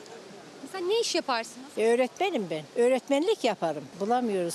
Bizi kim alır artık bu saatten sonra? İşkurum verilerine göre ilk 9 ayda 50 yaş üstü 471 kişi de iş sahibi olabilmek için İşkur'un mesleki eğitim kurslarına ve işbaşı eğitim programlarına katıldı. Ve her 100 emekliden benim gördüğüm kadarıyla 65-70'i çalışıyor. Niye çalışıyorlar? Geçinemiyorlar. Çalışacak ama iş de bulamıyor. Bir de çalışan emekliye diyor ki hükümet 5000'i vermeyin. En maksimum sonuç buydu. Hayırlı olsun. Çalışma Bakanı kapsamın genişlemeyeceğini söylerken emekli geliriyle gideri arasındaki uçurumu bir nebze de olsa azaltmak adına ek iş arıyor. Ama çalışan da 5000 liralık ikramiyeden faydalanamıyor. Bugün yurt dışından gelen emekli Antalyalarda şurada burada tatil yapıyor. Benim emekli aç geziyor. Çalışıyor tabii ondan sonra sen e, kes. Öbürüne var 5 lira öbürüne yok. Evlat ayrılmaz. 110 bin lira banka kredi borcum var. Kirada oturuyorum. Elime 9 lira para geçiyor. Mansur Başkan'dan kart versin aylık 1000 lira alayım diye müracaat ettim. Peynirin kilosu 250 lira. Seyredip seyredip gidiyor. Şurada oturanların hepsi hiçbirinin cebinde çay parası yok. Hepimiz dahil. Böyle dolaşıyoruz işte. Emekli çaresiz, kırgın ve tepkili. İsrail-Hamas savaşının 7. gününe giriş yaptık ve oraya Gazze'ye bombalar yağmaya devam ediyor. Amerika orada sonra İngiltere'de biz de geliyoruz dedi. Ankara e, buradaki yangının büyümesini engellemek için devrede yeni notlar. Çalar Saat Bülten sorumlusu Zafer Söken yanımızda Çalar Saat'te ve yeni notları Zafer Söken anlatacak. Zafer. Bir kez daha günaydın. Ne yazık ki her geçen dakika, her geçen saat can kayıpları artıyor. Sabah ilk saatlerde vermiştik ve onları bir daha tekrar etmek istiyorum. Şu ana kadar 1537 Filistinli hayatını kaybetti ve bunlardan 500'ü çocuk yani. Masumlar hayatını kaybediyor bu savaşta ne yazık ki. 1300 İsrailli hayatını kaybetti yine. En çok zarar gören savaşlarda her zaman olduğu gibi siviller oluyor. Bugün 7. gün 7 Ekim'de Hamas'ın saldırılarıyla başlamıştı bu Hamas-İsrail savaşı. Bugün kritik. Niye kritik? Çünkü savaşın başladığından bu yanaki ilk cuma günü. Hamas'ın çağrısı var. Cuma namazı sonrası işte gösteriler düzenleyin. Tepkinizi gösterin İsrail'e diye. Normalde barışçıl gösterilere ya da ibadethaneden çıkışta yapılan gösterilere saldırılmaz aslında. Savaşın bir ahlakı, bir onuru vardır diyor ya Cumhurbaşkanı. Evet normalde öyledir ama İsrail'in biz hastaneleri, camileri, evleri bombaladığını da görüyoruz. O yüzden kritik bir cuma günü, kritik bir cuma namazı sonrasını yaşayacağız. İnşallah korkulan olmaz. Sivillere asla hiçbir şekilde zarar gelmez diyelim. Ve başka notlar Söylediğin gibi Amerika savaş gemisini gönderdi Doğu Akdeniz'de. Cumhurbaşkanı da hatta tepki gösterdi. Amerika nere, İsrail nere, senin orada ne işin var diye. Buna bir ülke daha dahil oldu. İngiltere iki savaş gemisini, iki donanma gemisini, e, kraliyet donanmasına ait gemiler. Yani tüm oradaki gemiler, savaş uçakları hepsi kraliyet donanması, kraliyet hava kuvvetleri diye adlandırılıyor. Yani bir farkı yok. İki savaş gemisini İsrail'e gönderme kararı aldı.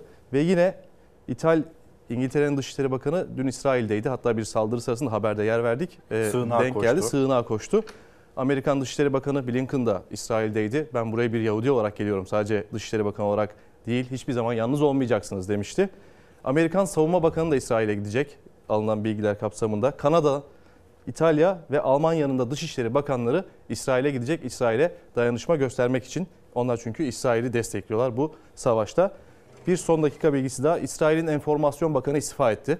Çünkü özellikle Mısır'ın iddiası vardı. 3 gün önce biz uyardık e, Hamas bir saldırıya hazırlanıyor diye. Ancak İsrail tarafı bu iddiayı çok ciddiye almamış görünen o ki. Hatta İsrail'den bir açıklama yapılmıştı. Bir gün önce bilgiler geldi ama böyle bir harekat olacağına dair bir izlenimimiz yoktu dedi. Yine bir son dakika gelişmesi az önce sen yine aktardın. İsrail Birleşmiş Milletler'e bir çağrı yaptı. Dedi ki Gazze'leri güneye taşıyın. Demek ki Gazze'nin kuzeyine özellikle bir operasyon planlıyorlar. İsrail Ve tankları 24 saatte süre verdiler. Evet, İsrail tankları dün gece bir hareketlilik vardı aslında. Gazze'ye doğru ilerliyorlardı. İsrail ordusundan yapılan bir açıklama. Biz kara harekatına hazırız. Siyasi onay bekliyoruz. İşte Netanyahu'nun onayını bekliyorlar ya da İsrail Cumhurbaşkanı Herzog'un onayını bekliyorlar kara harekatı için. E bu da daha fazla ölüm demek, daha fazla sivilin hayatını kaybetmesi demek. Dediğim gibi bugün yine Filistin topraklarında işte Kudüs'te, Batı Şeria ya da Gazze'de eylemler düzenlenecek İsrail'e karşı ve burada işte gerginliğin artmasından endişe ediliyor. Çünkü İsrail şu an sadece Gazze'yi vuruyor yani gördüğümüz kadarıyla. Başka Filistin topraklarına bu savaş sıçrar mı sıçramaz mı? O da çok ne yazık ki endişe verici bir konu. Filistin'in başka yerine sıçrar mı? Sonra mesela Suriye'ye hedef aldı. Şam'ı ve Halep'i vurdu. Burada Orta Doğu'da bu yangın büyür mü büyümez mi? E, endişe bu aynı zamanda. Tabii Ankara ne yapıyor? Ankara'nın e, devreye girişi var. Bir yandan da Ankara'da bir oturum gerçekleşti. Kapalı bir oturum gerçekleşti. Dışişleri Bakanı e, Hakan Fidan burada Türkiye Büyük Millet Meclisi'ni bilgilendirdi. Hemen gidelim ve orada dün mecliste ne yaşandı? Aynı zamanda meclis başkanı Numan Kurtulmuş, Numan Kurtulmuş'un da yapmış olduğu bir açıklama. Başkenti Kudüs olan bir Filistin devleti kurulmalıdır dedi Numan Kurtulmuş. Gıdası tükenmiş, suyu tükenmiş, sağlık hizmetlerine ulaşımı neredeyse tamamıyla engellenmiş olan Gazze halkının nefes alabilmesi için bir an evvel ateşkesin tesis edilmesi yönünde Türkiye'nin çok ciddi diplomatik temasları mevcuttur. Burada dünyanın gözü önünde bir katliam yaşanıyor. Uluslararası hukuk yok sayılıyor. Türkiye'nin 2009-2014'te olduğu gibi daha aktif bir diplomasi yürütmesi gerektiğinin altını çizmek istiyorum. Gazze'de bitmeyen insani trajediyi derinleştiren kolektif cezalandırma yöntemleriyle hedefi doğrudan siviller olan tüm saldırıları kınıyor, Filistin ve İsrail'i iki devlet temelinde adil ve kalıcı bir çözüme ulaşmaları için daha fazla gecikmeksizin kalıcı barışa yönelik müzakerelere başlamaya davet ediyoruz. İsrail, Filistin arasında ateşkes ve bölgede kalıcı barışın sağlanması için iktidar muhalefet tek ses oldu. AK Parti, CHP, MHP, İyi Parti, Yeşil Sol Parti ve Saadet Partisi ortak bildiriye imza attı. Sivillere yönelik saldırılar kınandı, barış için bir an önce müzakerelere başlanmalı denildi.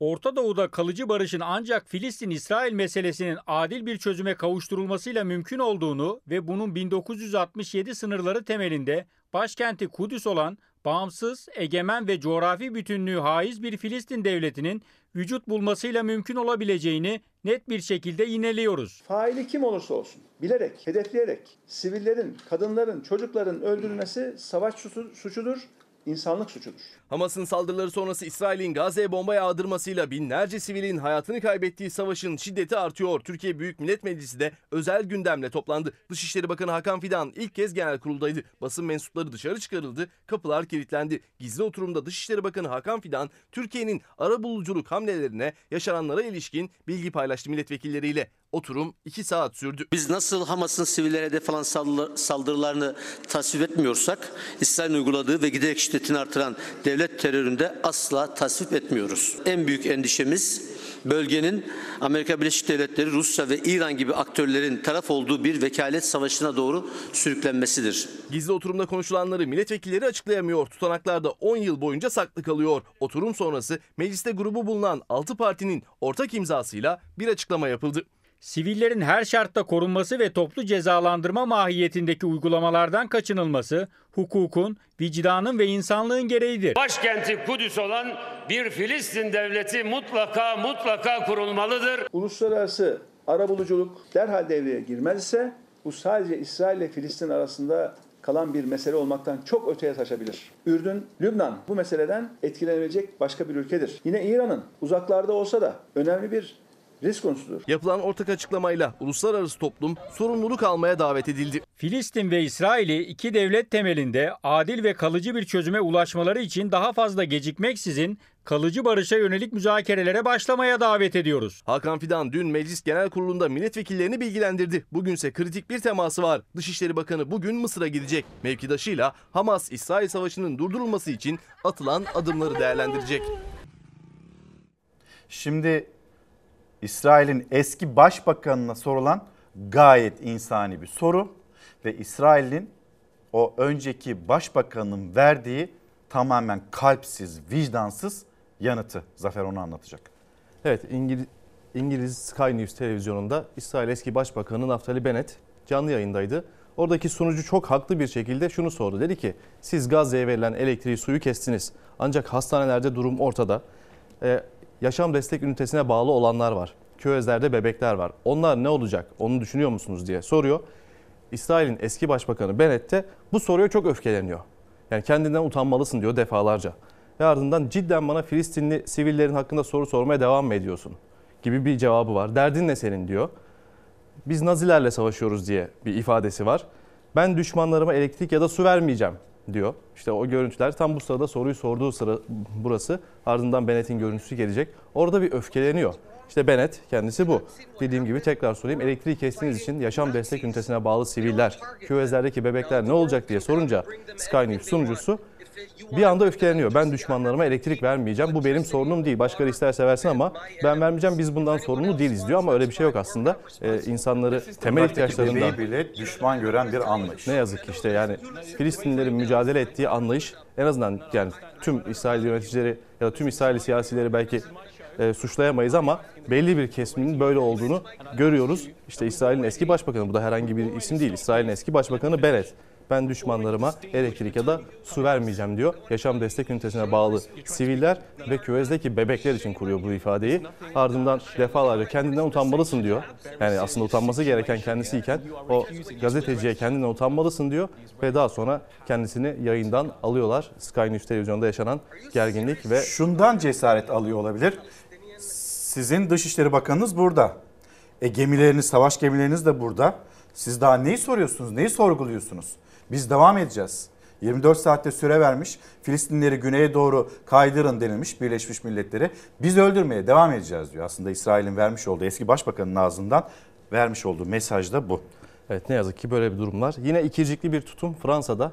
Fransa'da İsrail'e destek yürüyüşleri düzenleniyor. Burada bir sorun yok ama Fransız İçişleri Bakanlığı Filistin'e destek yürüyüşlerini tırnak içinde söylüyorum kamu düzenini bozma riski nedeniyle yasakladı. Dedi ki bu Filistin'e destek gösterisi düzenlenmeyecek. Ama İsrail'e destek gösterisi düzenlenebiliyor. Orada bir sorun yok Fransızlar için. Dün akşam saatlerinde işte bu gece yaşanan olaylar Filistin'i desteklemek için protesto gösterileri vardı ve Fransız polisinin o göstericilere biber gazıyla, tazikli suyla, işte joplarla, kalkanlarla müdahalesini görüyoruz. Buradaki en önemli husus da bu işte. Yani Filistin'e yapılan destek gösterisine bir yasak var. Ancak İsrail'e yapılan destek gösterisine bir yasak yok. Demek ki orada bir kamu düzenini bozma riski görmüyorlar. Ama Filistin'e destek gösterilerinde kamu düzenini bozma riski taşıdığını Ankara'nın düşünüyorlar. dikkat çektiği bu zaten. Bu Buradaki iki yüzlülük. Evet çünkü Fransa Cumhurbaşkanı İsrail'e desteğini açıklamıştı. Ve göstericiler de Fransa e, Cumhurbaşkanı Macron'a suç ortağısın sen diye sloganlar atarak tepki gösterdi. İşte tazikli sularla da biber gazlarıyla da Filistin destek yürüyüşüne yapılan Fransa'daki gece saatlerindeki o müdahale. Buradan bir dünya turu yapalım, Yapalım. istersen. Daha hızlı hızlı dünyanın konuştuğu diğer başlıklar. Hindistan'a gidelim. Hindistan'da dün bir tren faciası vardı. Yolcu treni raylardan çıktı. Burada da ne yazık ki hayatını kaybedenler var. İşte trenin yaylardan, raylardan çıkıp devrildiğine ilişkin görüntüler. Burada 5 kişi hayatını kaybetti. Yüzden fazla kişi de yaralandı. Tabii enkaz kaldırma çalışmaları devam ediyor. O yaralıların da e, ne yazık ki bazılarının sağlık durumu pek iyi değil. Yani ciddiyetini koruyor. Ağır dur- durumda olanlar var. Ölü sayısının artmasından endişe ediliyor Hindistan'da.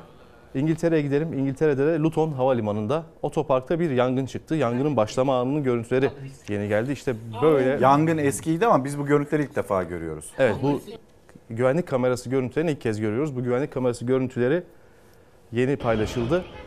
İçinde 1500 araç varmış bu otoparkın. 1200 araç zarar görmüş. Bu havalimanı otoparkında çıkan dev yangın nedeniyle. Önce elektrikli bir araç mı sebep oldu bu yangına diye araştırdılar ancak aracın bir dizel araç olduğu tespit edilmiş. Yani elektrikli bir araç değilmiş.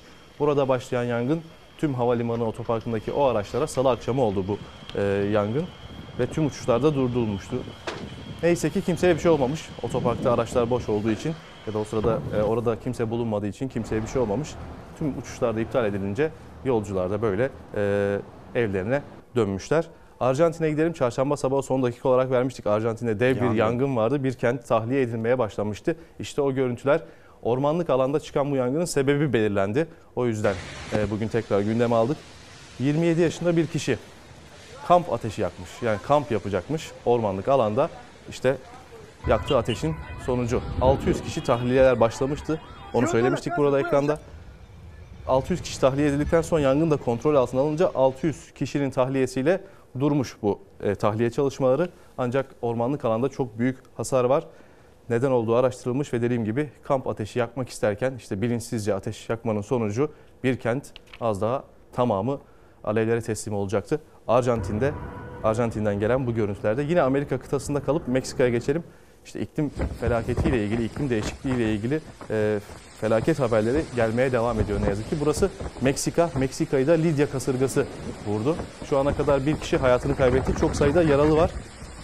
Bu kasırga o kadar büyük ki 6000 silahlı kuvvetler personeli görevlendirilmiş bu kasırganın yaralarını sarmak ya da olası e, yaralanmaların, can kayıplarının önüne geçmek için şu ana kadar bir kişinin hayatını kaybettiği bilgisi var. Hastaneler, evler de e, sular altında kaldı. Hastalar zor durumlar yaşadı tabii.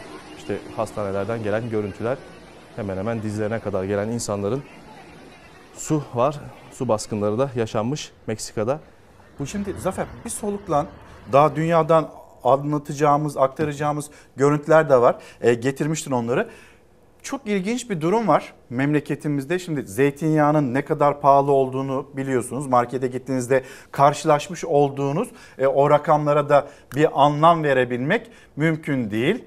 E, şimdi Balıkesir'de, Edremit'te jandarma, İHA'lar, ondan sonra oradaki bütün güvenliğin o aksamı, sonra envanterde ne varsa her şey zeytinleri ve zeytinliği koruma için. Bakın tam teçhizatla zeytin nöbeti tutuluyor Balıkesir'de. E, jandarma timleri hasat mevsimiyle birlikte zeytin hırsızlığını önlemek için 7 gün 24 saat İHA'larla, komando timleriyle ve Kobra araçlarıyla görev yapıyorlar. Şimdi bu haberimizi izleyelim. Dünyanın notlarına öyle devam edelim. Jandarma zeytinliklerde devreye geziyor. İHA'lar, komando timleri, kobra araçlar. Çalıntı olduğundan şüphelenilen zeytinler için zeytinyağı fabrikalarında dahi denetim yapılıyor. Çünkü zeytin hırsızlığı hasat zamanı üreticinin korkulu rüyası. Bu bölgede yaşayan insanlarımız ve üreticilerimiz bu mağduriyetlerini e, her defasında dile getiriyorlardı. Bu e, sahipsizlik duygusu içerisinde e, kalıyordu. Sezonunda yaklaşık 40 ton zeytinyağının üretildiği 11 milyon 700 binden fazla zeytin ağacına ev sahipliği yapan Balıkesir'de hasat zamanı geldi. Özellikle yağlık zeytinleriyle ön plana çıkan Edremit Körfezi'ndeki üreticiler geçtiğimiz yıllarda çok çekti hırsızlardan. Kamyonetle gelip üreticinin emeğini kaşla göz arasında çalıyorlardı. Hırsızlık olaylarına el atması bizler üreticiler adına çok memnuniyet verici bir uygulama. E, üreticilerimizin hepsi bu konuda e, yaptığımız e, birebir konuşmalarında memnuniyetlerini bizlere ifade etmekte. Jandarma ekipleri artık zeytin hırsızlarına göz açtırmıyor. Asayiş timleri yaya ve motorlu olarak 24 saat önleyici kolluk hizmeti veriyor. İHA'lar, dronlar ve gece görüş cihazları devrede. Gece saatlerinde ekipler zırhlı araçlarla devreye geziyor. Kobra tipi araçların termal kamera özelliğinden de faydalanıyorlar. Ekipler yaya, motorlu veya araçlarla havadan ve karadan adeta ablukaya aldıkları Edremit Körfezi'nde zeytin hırsızlarına nefes aldırmıyor. Zeytin hırsızlarına karşı böyle bir çalışma abluka altında tutuluyor zeytinlikler. Zafer? Ben bu sene bu yaz özellikle Balıkesir'deydim. E, oradaki üreticilerin derdi rekoltenin düşüklüğüydü. Hatta 5 litrelik bir zeytinyağı tenekesi 600 liradan 1200 liraya çıkmıştı. Böyle ne yapacağız diye düşünüyordu. Annem de hatta diyordu ki çok zamlanmış bir an önce alalım zamlanmadan diye. Rekoltenin de az olması sebebiyle e, zeytinliklerin korunması o açıdan hem biz tüketiciler için hem üreticiler için iyi haber. Dünyadan turlara devam edelim. Şimdi hala 1200 lira mıdır yoksa daha da yükseldi mi acaba zeytinin? Bakmak e, lazım Zeytinyağının e, kilosu 5 litresi.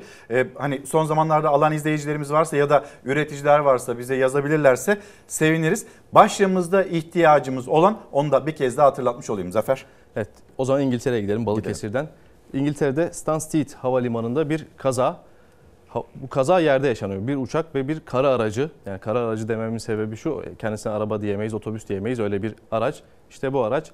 Bir uçak piste geliyor artık e, park yapacak. Tam o sırada bir catering aracıymış bu. Yani uçağı mı görmedi artık nasıl oldu bilmiyorum. Uçağın kanadına çarpıyor ekranın sol tarafında. Burada görüyoruz uçağın kanadına da hatta ciddi şekilde hasar veriyor. Ama neyse ki kimseye bir şey olmamış. O uçak da kanadı yere en yakın uçak tiplerinden biri olduğu için bu kaza yaşanmış. Daha büyük uçaklarda belki bu kaza yaşanmayabilirdi ama e, karada bir uçak ve aracın çarpışması sonucu yaşanan kazaya ait Büyük bir görüntüler. tehlike atlatılmış aslında. Şimdi uçakların yakıt depoları da kanatlarında. Evet. Yani, Yani- o bir de uçak küçük olduğu için uçak eğer büyük olsa o motoru daha da kendine çekebilirdi aracı diye bilgiler var. Yani facianın eşiğinden dönülmüş diyebiliriz ve neyse ki kimsenin burnu bile kanamadan atlatılmış bir kaza olmuş. Geçmiş olsun diyelim. O zaman biraz çenemizi yoralım. Amerika Birleşik Devletleri'nde bugüne kadar ama tüm dünyada e, tarihin en büyük milli piyango ikramiyesi yani milli piyango tabii e, Türkiye'deki tabir ama piyango ikramiyesi verildi. Bugüne kadarki en büyüğü 2 milyar 4 milyondu. Ee, önceki günde 1 milyar 765 milyon dolar. Yani TL cinsinden karşılığını söyleyeyim 47 milyar lira. 47 milyar liralık ikramiyeyi bir kişi kazanmış. Nerede? Kaliforniya'da bir kişi. Şu an bir kişi mi? Bir Bölünmemiş çıkmış. mi? Yok bölünmemiş. Bizde bir öyle kişiye oluyor. çıkmış. Birden bölünü veriyor. Dörde falan bölünüyor. Yani Evet. bilet çeyrekse dörde bölünüyor. Ama bu kim bilmiyoruz. Adını açıklamıyor. Ben olsam ben de açıklamazdım bu arada. Yani 47 milyar liralık bir ikramiye bana vursa. Amerika'da bir sürü akraba çıkabilir. Tabii 1 milyar 765 milyon dolar çok büyük para. Yani Evet. milyon dolar zaten büyük. 1 milyar 765 milyon neredeyse 2 milyar dolara yakın bir para. Ee, tarihin en büyük ikinci piyango ikramiyesi olmuş bu. Amerika Birleşik Devletleri'nde şanslıymış. Güle güle harcasın. Öyle diyelim. İnşallah çok ortağı çıkmaz yani çok akrabası çıkmaz öyle diyelim. O zaman bir sevinç haberi Güney Kore'ye gidelim. Güney Kore Çin'den 15 yıllık kira sözleşmesiyle iki panda alıyor hayvanat bahçesinde onları yetiştirmek, büyütmek maksadıyla. O iki pandanın iki evladı, ikiz evladı doğmuş. Güney Kore'de ikiz panda sevinci var. İsimlerini de söyleyeyim. Rui Bao, Hui Bao olmuş. Bao kardeşler. Bao kardeşler. Bu ikisinin e, ilk kez de kamuoyuyla buluştuğuna ait, buluştuğu anlara ait görüntüler ve yoğun da bir ilgi var. Onları görmeye gelen ilk kez e, insanların huzuruna çıkan o iki pandaya ait görüntüler. O zaman buradan yine Amerika Birleşik Devletleri'ne Kaliforniya'ya gidelim. Deniz aslanları yaralanmışlar. Bazıları hatta denizlerdeki atıklar yüzünden zehirlenmişler. Onları denizden o yaralı halde alıp tekrar sağlığına kavuşturmuşlar. Ve işte günler süren, haftalar süren o tedavileri sonrası deniz aslanlarının denize kavuşma anları işte nasıl mutlulukla Harika. dalgalara böyle atladıklarını görüyoruz. O güzel anlar da Kaliforniya'dan, Lugano plajından geldi. Tedavileri sonrası denize kavuşan deniz aslanları. Ve son olarak yine Washington'da kalalım bu kez. Yani Kaliforniya'dan Washington'a geçelim. Washington'da hayvanat bahçesi. Hayvanat bahçesinde su samurlarına yönelik bir rehabilitasyon programı. Bir piyano koyuyorlar o kafesin arkasından ve su samurları da orada kendilerini ziyarete gelenlere küçük bir resital veriyor. Piyano çalıyorlar ve bilinçli de çalıyorlar. Yani ilk başta bakıyorlar ses çıkıyor. Ondan sonra bundan da hoşnut olup piyano çalmaya, ok çalmaya daha doğrusu devam ediyorlar. Su samurlarının da kendilerini ziyarete gelenlere verdiği o minik dinleti de bu şekilde. Zafer Söken teşekkürler. Dünyanın notlarını paylaştı. Bir de hani keşke o hayvanlar o hayvanat bahçesinde olmasa, kafeslerde olmasa. Onu da biz söylemiş olalım. Sen hani böyle sempatik, böyle tebessüm ettiren görüntülerle tamamladın kendi bölümünü ama ben şimdi maalesef bir haber paylaşacağım. İnsanı dehşete düşüren bir haber olacak bu da. Bir taksici ve ona yolcusu tarafından saldırı.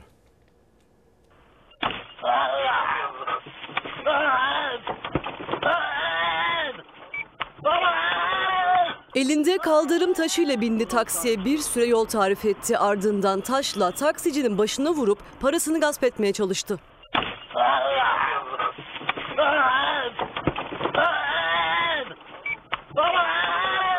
Elindeki kocaman kaldırım taşını gizleyerek çevirdi taksiyi. Davranışları da normal görünüyordu, sakindi, yol tarif etti. Taksici sağa döndükten kısa bir süre sonra saldırgan elindeki taşla şoföre saldırdı.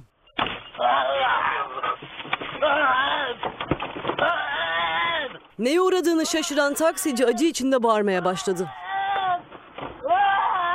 Gözünü bile kırpmadan taksicinin başına vurarak canına kasteden saldırgan şiddete yumruklarla devam etti. Taksiciyi gasp etmeye çalışan şahıs daha sonra kapıyı açıp koşmaya başladı. Taksici de çıktı araçtan. Sonra yeniden bindi. Hastaneye gitti, tedavi altına alındı. Araç içi kamerasına yansıyan olayı polis inceledi. 62 yaşındaki taksi şoförüne acımasızca saldıran şahıs yakalandı. Çıkarıldığı mahkemece tutuklandı. Bir veli okulu basmıştı. İki öğretmeni de darp etmişti. Milli Eğitim Bakanlığı'nın inceleme ve soruşturma başlattığı bilgisini anlatmıştık, aktarmıştık. Şimdi yeni gelişmesi o veli tutuklandı.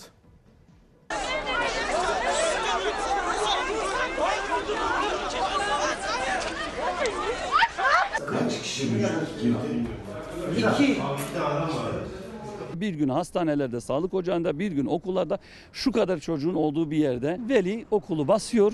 Öğretmen odasına giriyor, odayı darmadağın ediyor, devlet malına zarar veriyor, bilgisayarları, sandalyeleri, masaları dağıtıyor, öğretmen arkadaşların üzerine hücum ediyor. Mutlaka bir tutuklama kararı alınması gerekiyor. Şiddet bu kez okulda. Öğretmenlerin odasını basan veli çocukların gözü önünde eşkıyalık yaptı.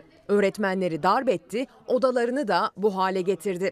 Üç öğretmen vücutlarında saldırının izleriyle şikayetçi oldu saldırganlardan. Şüphelilerse yakalandı, gözaltına alındı ancak serbest bırakıldılar. Ta ki duruma itirazlar yükselene kadar. Masanın üstünden atladı Saycan Üstüne. Bir öğrenciye akran zorbalığı uyguluyorlar. Bunun üzerine öğretmen arkadaşlar toplanıyor ve bu arkadaşlarla ilgili doğal olarak şikayet üzerine bir disiplin işlemi başlatıyorlar. İstanbul Beylikdüzü'ndeki ortaokulda bir grup öğrenci disipline aykırı davranışları nedeniyle kurula sevk edildi. Kınama cezası aldı öğrenciler. Onlardan birinin velisi ceza verilir verilmez okula geldi, öğretmenlere saldırdı. O anlara şahit olan öğrencilerin yaşadığı korku dolu anlar okulun güvenlik kamerasına yansıdı.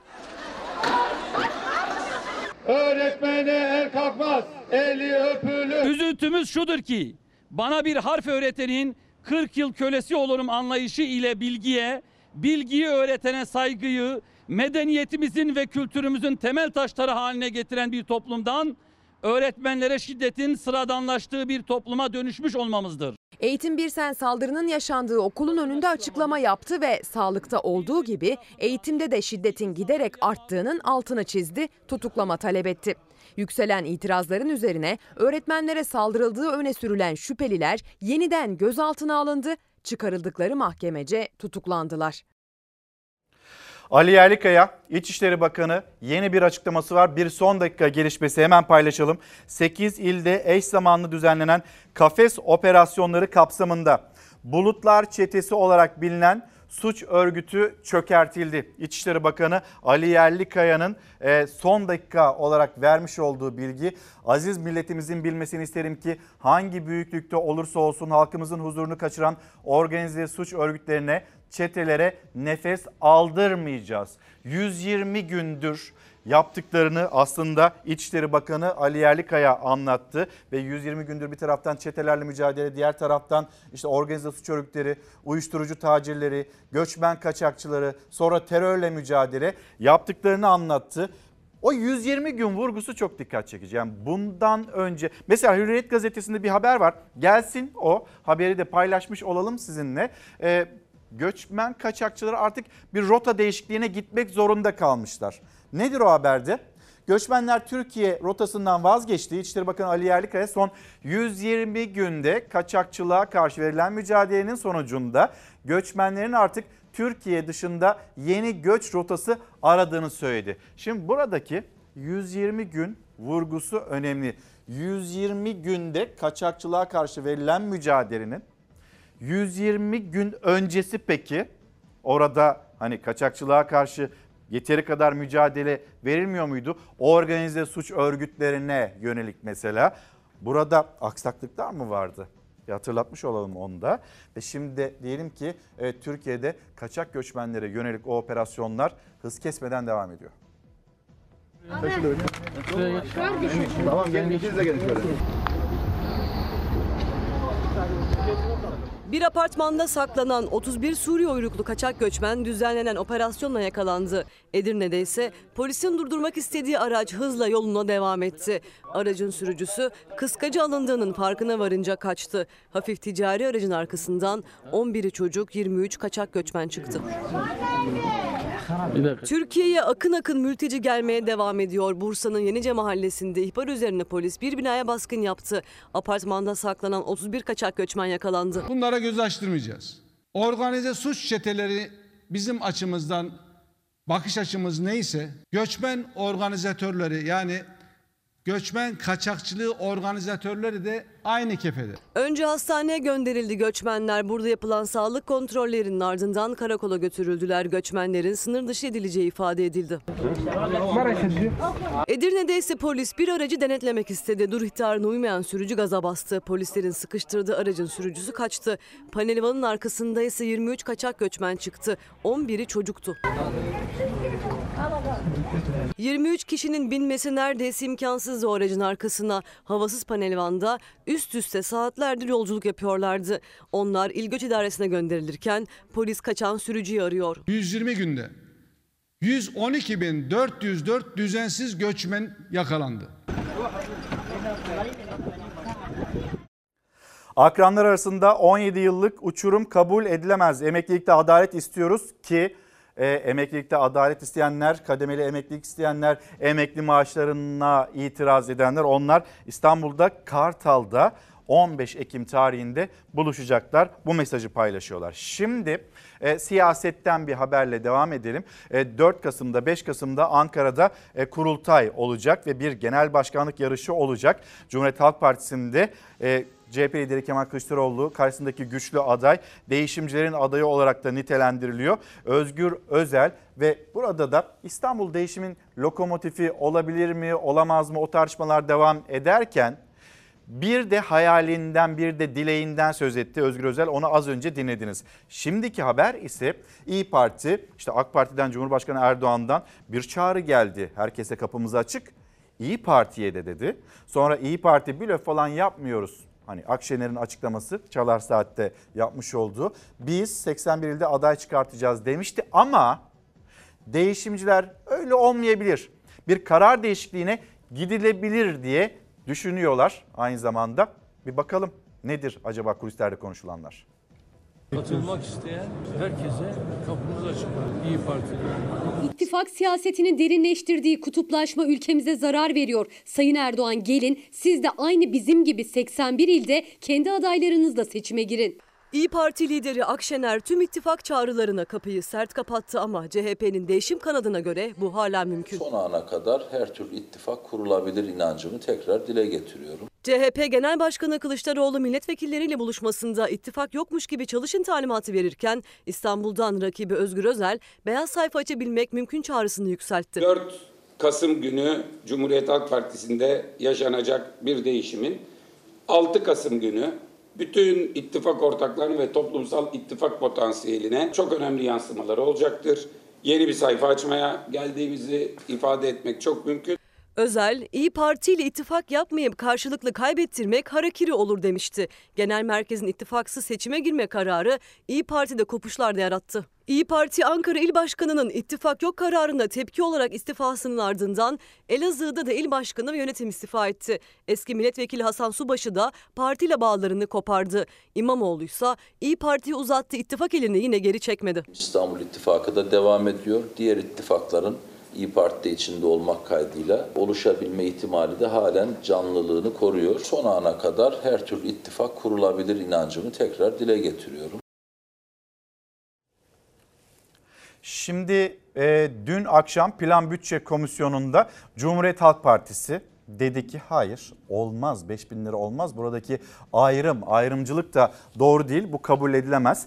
Ne düşünürsünüz sayın emekliler şu anda ekran karşısında olduğunuzu biliyoruz. Bir kere bu ayrımla ilgili ne söylersiniz? Sonra e, emeklilerin çalışmak zorunda oluşuyla ilgili kendi hayatınızla ilgili bizim de paylaşacağınız bilgiler varsa lütfen yazıp gönderin. İşte 15 bin lira teklif etti Cumhuriyet Halk Partisi yok bu önerge kabul edilmedi. Ayrımsız 15 bin lira önergesi Cumhuriyet Halk Partisi'nin kabul edilmedi. Öğrencilerimize geçiş yapacağız. Gazetelerde de yer alıyor. Birazdan onu da okuyalım. Birkaç gazeteden haber de seçtiğimiz haberleri de paylaşalım ama önce üniversiteli arkadaşlarımız, öğrenciler diyorlar ki çok aç değilsek yemiyoruz. Başvurmayı düşünüyorum bursa. Zaten yolumuz 210 küsür lira. Yemekler 15 lira oldu. Tek öğün bir de 6 lirayken 15 liraya çıkarıldı. 1250 lira veriyorlar ve gerçekten yetersiz. 450 lirasını geri alıyor zaten devlet bunun. KYK yurduna ödüyoruz onu. Ki şu an zam geldi 570 lira oldu. KYK bursları yeterli değil. Ben bugün başvurumu yaptım ama bir şey yeterli olacak mı o konuda şüpheliyim. Ders materyalleri, ulaşım. KYK burs ve kredileri için başvurular alınmaya başladı. 19 Ekim'e kadar sürecek. Ancak 1250 liralık burs üniversitelilere yetmiyor. Bütçesi yetmediği için kimi zaman ön atlamak zorunda kalan gençler KYK burslarına zam istiyor. Aşırı aç olmadığımız sürece yemiyoruz. Aşırı açsak eğer çok sıkıntıdaysak gidiyoruz yemekhaneye. Çok beslenemiyoruz ya. Mesela simit ayran genelde benim öğünüm. Başka bir şey tüketemiyorum yani. KYK'da veriyorlar, doymuyoruz. Porsiyonu az. İstanbul Üniversitesi 15 lira bu sene. Geçen yetmedi konserve verdiler. 570 lira KYK. Bursa'da yaşıyorum. Git gel yapsam 800 civarı. Toplasanız zaten 1200 liraya geçiyor. Aylık abonman 210 TL. Öğrencilerin aldığı KYK bursu 1250 lira. Bu rakam öğrencilerin bir aylık yemek ve yol ücretlerini bile karşılamaya yetmiyor. Haftanın her günü hafta sonu hariç okula geliyoruz ve insanlık hali acıkıyoruz. Bir yemek yemek istesek zaten paranın %10'u gidiyor. Yani bu yüzden bir ay boyunca imkansız yani o paranın bizi götürmesi. Mesela arkadaşlarım az önce dediler kafeye gidelim ama benim param yok ve gidemiyorum. Bir çay olmuş 10-15 lira. Bir kahve içemiyorsun istediğin gibi. Gönüllerince bir çay kahve bile içemiyor öğrenciler. KYK bursu senede bir kez Ocak ayında artıyor. Henüz zamlı burslarını almadan kaldıkları yurt ücretleri de zamlandı öğrencilerin. Bursların artırılmasını istiyorlar. Bursların kesinlikle birazcık daha arttırılması gerektiğini düşünüyorum. Ocak ayına kadar o dönemde zaten abonmana da kesin ücret zam gelecek. Artık bundan sonra nasıl olacak bilmiyoruz. Mersin Mezitli'de belediyede alınmış olan bir karar var onu da paylaşalım. Yani başka belediyeler yapanlar var ama yapmayanlar da var. Herkes kendi ölçeğinde e, memleketindeki dar gelirliye yardımcı olmaya çalışıyor. Ve artık biz emeklilerimizi de maalesef dar gelirliler içinde, yoksulluğu yaşayanlar içinde görüyoruz. Cumhuriyetimizin 100. yılını kutlayacağız. 29 Ekim artık az kaldı ve emeklilerimizin durumu maalesef içler acısı. Ve deniliyor ki Mezit'teki emeklilere Cumhuriyet'in 100. yılı nedeniyle 1000 liralık bir ikramiye verilecek. Burada kimseye de ayrım yapılmayacak. Mersin'de Mezitli Belediyesi'nin almış olduğu karar bu. Hemen memleket turu diyelim Batman. Batman'da e, Batman Medya Gazetesi'nin manşeti öğrencilerin yemeklerini karşılayacağız. Belediye olarak aileleri mutlu edecek yeni bir hizmet daha e, böyle bir hizmete imza atacaklarını ifade eden Vali Ekrem, Ekrem Canalp üniversite öğrencilerine verilen askıda yemek hizmetine ana sınıf ve ilkokul öğrencilerinin de dahil edileceğini kaydetti. E, birazdan tabii ki dünyada ne oluyor ne bitiyor konuşacağız ama Cuma Klasiği Sözcü gazetesi yazarı Deniz Zeyrek, Deniz abi de geldi. En çok bunu konuşacağız. En çok bu ülkenin emeklisini, öğrencisini, çok aç değilsem yemiyorum diyen, öğününden vazgeçen öğrenciyi ve ana sınıfındaki çocukları konuşacağız. Gerçek gazetesi Antalya. Hemen buraya da bakalım. Yoksulluk öğrenciyi aç bırakıyor. Akdeniz Üniversitesi'nde öğrencilere verilen yemek hizmetindeki kalite ve porsiyon tartışması sürerken eğitimcilerden ve velilerden Türkiye öğrenciler için cehenneme döndü sesi yükseldi. Şimdi Adana Kozan'a gidelim. Adana Kozan'da hani gördüğünüzde yok artık bu kadar da olmaz diyeceğiniz bir an bir görüntü. Bozulan aracı inip ittirmek yerine iki otomobilin arasına çocuğu yerleştirdiler. İki eliyle arkadaki aracı tutan çocuk bacaklarıyla da bozulan aracı ittirdi. İhmal görüntüleri pes dedirtti. Adana'nın Kozan ilçesinde Remzi Oğuz Arık bulvarından geldi görüntüler. Hem yoldan geçenler hem de esnaf gördüğü manzara karşısında şaşkındı. O anlar cep telefonu kamerasına yansıdı. Oysa etrafta çok sayıda dükkan vardı yardım isteyebilirlerdi ama onlar bozulan aracı ittirmek için akıllara durgunluk veren bir çözüm buldular. Çocuk iki araç arasına halat gibi gerildi. İki eliyle arkadaki araca tutundu. Bacakları da bozulan araca uzandı. Arkadaki araç hafif hafif gaza bastı. Çocuk da aracı ittirmeye çalıştı. İhmal görüntüleri hayretler içinde bırakırken çocuğun düşme riski yürekleri ağza getirdi. Şimdi de Edirne'deyiz. Ee, Vatandaş gazetesi tava ciğer köfte 220 lira oluyor. Ciğere zam hazırlığı. Edirne'nin meşhur tava ciğercileri zam talep etmek için hazırlık yapıyor. Tava ciğer ustaları meşhur tava ciğerinin ve köftenin en az 220 lira olmasını istiyorlar. Bir izleyicimiz de yazmış. Yani e, biz ancak onu alabiliyorduk. Tavuk etini, beyaz eti alabiliyorduk. E bakıyorsunuz kanat, kanat bile 160 lira olmuş. Ne olacak? Ne yapacağız diye soruyor artık insanlar.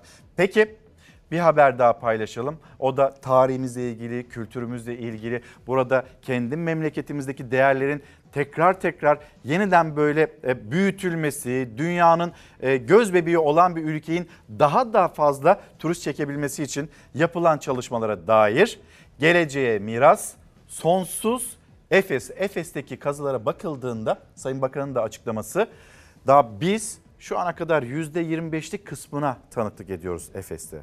Halbuki daha orada toprağın altında kim bilir neler var. Son 60 yılda yapılmış işleri inşallah bu 4 yıla sığdırarak ekip sayılarını da çok ciddi şekilde arttırarak burada hem görevli arkeolog hem sanat tarihçisi hem personel sayısını arttırarak çok hızlı bir çalışma gerçekleştireceğiz ve inşallah Efes'i hak ettiği noktaya getireceğiz. Dünyanın 7 harikasından biri Artemis Tapınağı. Kültür ve Turizm Bakanlığı 2023-2027 yılları arasında gerçekleştirilecek 1 milyar lira ödenekli kazı ve restorasyon çalışmalarını içeren Geleceğe Miras Sonsuz Efes projesiyle antik kentin farklı bölümlerindeki kazı, restorasyon ve yenileme çalışmalarını başlattı. Ve ilk kez tarihe ev sahipliği yapan Efes Antik Kenti, geçmişten günümüze tasarım ve teknoloji kullanılarak oluşturulan dijital müzede Bakan Ersoy tarafından tanıtıldı. Tasarım ve teknolojilerin mümkün kıldığı en yüksek standartları kullanarak Türk müzeciliğine yeni bir akım getirecek ve Türkiye turizmine büyük katkılar sağlayacak Efes Deneyim Müzesi projesini hayata geçirdik. Dijital Efes Antik Kent projesiyle kamu gelirlerine turizm katkısı sağlanması hedefleniyor. Proje kamuya doğrudan veya dolaylı yükümlülük doğuracak hiçbir garanti verilmeden yap işlet devret modeliyle gerçekleştirildi. Kamu kaynaklarından herhangi bir harcama yapılmadı. Üç kitap göstereceğim. Sonra unutur muyuz? Unutmayız elbette. Gözyaşımı gülüşüme sakladım. Serhat Peker'in kitabı. Bana öküz çarptı. Yeşim Varol'un kitabı bizlere ulaşanlardan. Ve yine Ankara'nın kayıp tarihi Kente Mektuplar Türkiye Cumhuriyeti'nin 100 yıllık son başkenti Umut Özkan'ın çalışması. Bugün Türkiye Cumhuriyeti'nin başkenti Ankara'nın e, doğum günü 100. E, yılı başkent oluşunun ve bu başkent oluşla ilgili de Ankara Büyükşehir Belediye Başkanı Mansur Yavaş'ın e, bir resepsiyonu vardı. Başkentte bir de paylaşımı. Dedi ki Mansur Yavaş burası Ankara tozlu tarih sayfalarının baş kahramanı Ankara. Bir hazırlığımıza bakalım. Reklamlara gideceğiz. Reklamların dönüşünde Cuma Klasiği Deniz Zeyrek'le buluşacağız.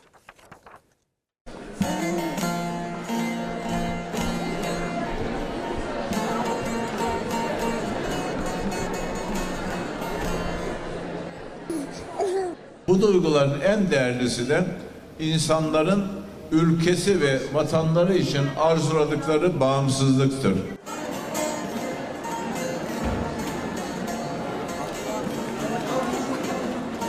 İşte Ankara, başkent olmasının yanı sıra ülkemizin ve hürriyetinin bağımsızlığının sembolü olan kadim ve muazzez bir duygunun ta kendisidir.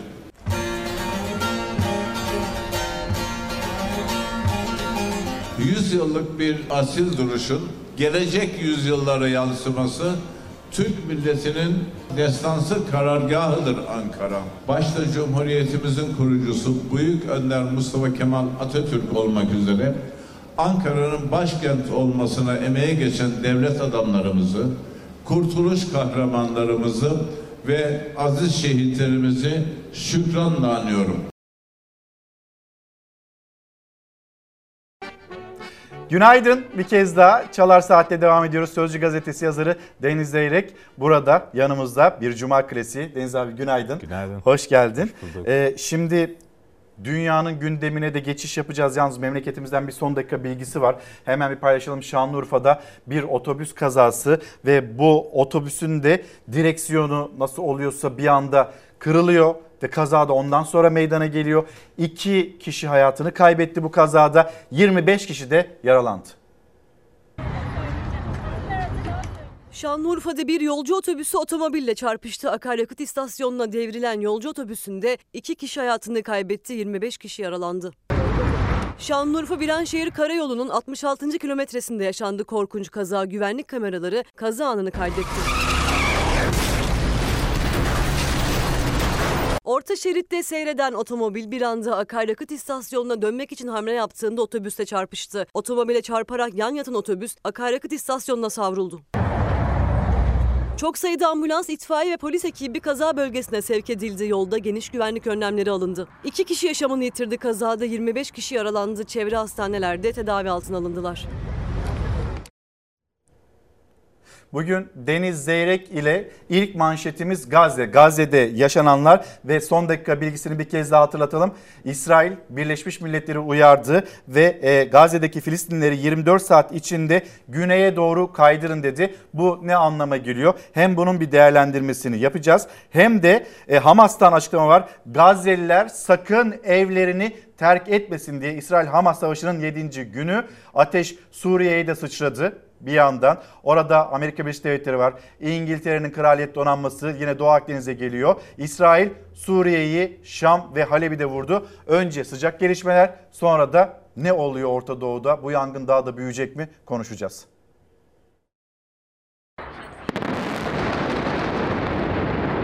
İsrail gece gündüz demeden Gazze'yi vuruyor. Savaşta can kaybı her geçen saat artıyor. Savaş 7. gününe girerken 500'lü çocuk, 1537 Filistinli ve 1300'den fazla İsrailli hayatını kaybetti. Hava saldırıları sürerken İsrail tankları da Gazze'ye doğru ilerlemeye başladı.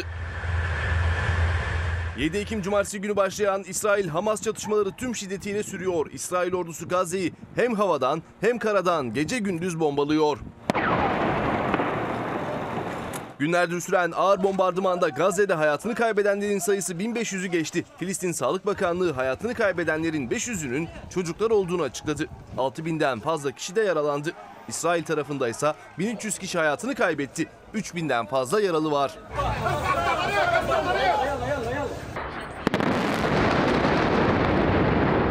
Wow, wow, wow. Çıkın, çıkın, salon. Hamas, İsrail saldırılarına roketlerle karşılık veriyor. O saldırılardan birine destek için İsrail'e giden İngiltere Dışişleri Bakanı yakalandı. Sirenlerin duyulmasıyla İngiliz Bakan sığınağa koştu.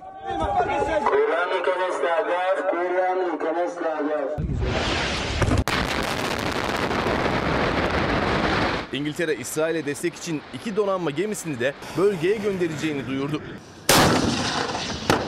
İsrail yönetimi bir Türk vatandaşının yaşamını yitirdiği, bir Türk vatandaşının da kayıp olduğu bilgisini paylaştı. Hayatını kaybeden Türk'ün çifte vatandaş olduğu öğrenildi. Türk Yahudi toplumu bu ismin 52 yaşındaki Avram Avizakutu olduğunu duyurdu. Dünyanın gözü ise İsrail'in Gazze şeridine planladığı kara harekatında ordu sözcüsü hazırlıkların sürdüğünü söyledi. Hükümetin harekat konusunda henüz karar vermediğini açıkladı. Ancak İsrail'e ait tanklar Gazze'ye doğru ilerleyişine başladı. Sözcü Mısır'ın Hamas saldırısı konusunda İsrail'i 3 gün önceden uyardığı iddialarını da yanıtladı. Saldırılardan önceki gece bir takım istihbarat işaretleri alındığını belirtti. Böylesi bir saldırı için somut istihbarat uyarısı yoktu dedi. Başbakan Netanyahu da Amerika'nın doğruladığı iddiayı yalanladı. Ya, ya, ya. Çatışmaların bölgeye sıçrama riski artıyor. İsrail savaş uçakları Lübnan'ın ardından Suriye'yi de hedef aldı. Bombalanan Şam ve Halep havalimanları devre dışı kaldı. İsrail saldırıların süreceğini ve Suriye'de daha fazla hedefin yok edileceğini açıkladı. İsrail'in saldırısı İran Dışişleri Bakanı'nın uçağı Suriye'ye yaklaşırken gerçekleşti. İranlı bakan iniş yapamayınca uçak rotasını değiştirdi Tahran'a döndü. Bölgede tansiyon yükselirken Amerikan Dışişleri Bakanı Blinken İsrail'e gitti. Başbakan Netanyahu ile görüştü. Sadece Amerika Dışişleri Bakanı olarak değil bir Yahudi olarak İsrail'de olduğunu söyledi. Amerika var oldukça kendinizi tek başınıza savunmak zorunda kalmayacaksınız dedi. Netanyahu ise Hamas'la terör örgütü IŞİD'in aynı olduğunu söyledi. IŞİD'e nasıl davranıldıysa Hamas'a da öyle davranılmasını istedi. Şimdi Deniz abi Cumhurbaşkanı bir kez daha konuştu. Nerede bu batı dedi. Ankara'da bir taraftan e, büyüyen buradaki gerginliği, yangını söndürmeye çalışıyor. Dışişleri Bakanı Hakan Fidan da e, Mısır'a gidecek. E, Amerika Birleşik Devletleri'nin İsrail'de ne işi var? Amerika nereye, İsrail nereye diye bir çıkışı oldu. Bundan sonra bu iş nereye gidecek? İngiltere de geliyor. Ya bölgesel bir çatışmaya dönüşmez. Yani öyle İran'ı falan zaten temize çıkardılar. İran'ın bu işle ilgisi yok dediler. Suudi Arabistan, Birleşik Arap Emirlikleri, Türkiye, İsrail'le normalleşme sürecini bitirmedi. Yani bu saldırıları bahane edip de biz seninle artık normalleştirmeyeceğiz demedi. Yani 2018'de seçim vardı. Trump Büyükelçiliği Kudüs'e taşıdı diye kıyamet koptu. O zaman Sayın Cumhurbaşkanı büyükelçileri çekti, İsrail'le ilişkileri şey yaptı. Şimdi en ufak bir diplomatik şey yok İsrail'e farkındaysan. Yani böyle bir e, alttan alma durumu var. E, burada bence yapılması gereken tek şey İsrail'in bu katliamlarını durdurmak. Evet Hamas e, vahşice bir terör saldırısı gerçekleştirdi. Hamas başlattı. Ama bu kadar da e, orantısız bir güç kullanma, Gazze'yi haritadan silme vesaire falan gibi şeyleri uluslararası toplumun verdiği desteği kesmek lazım.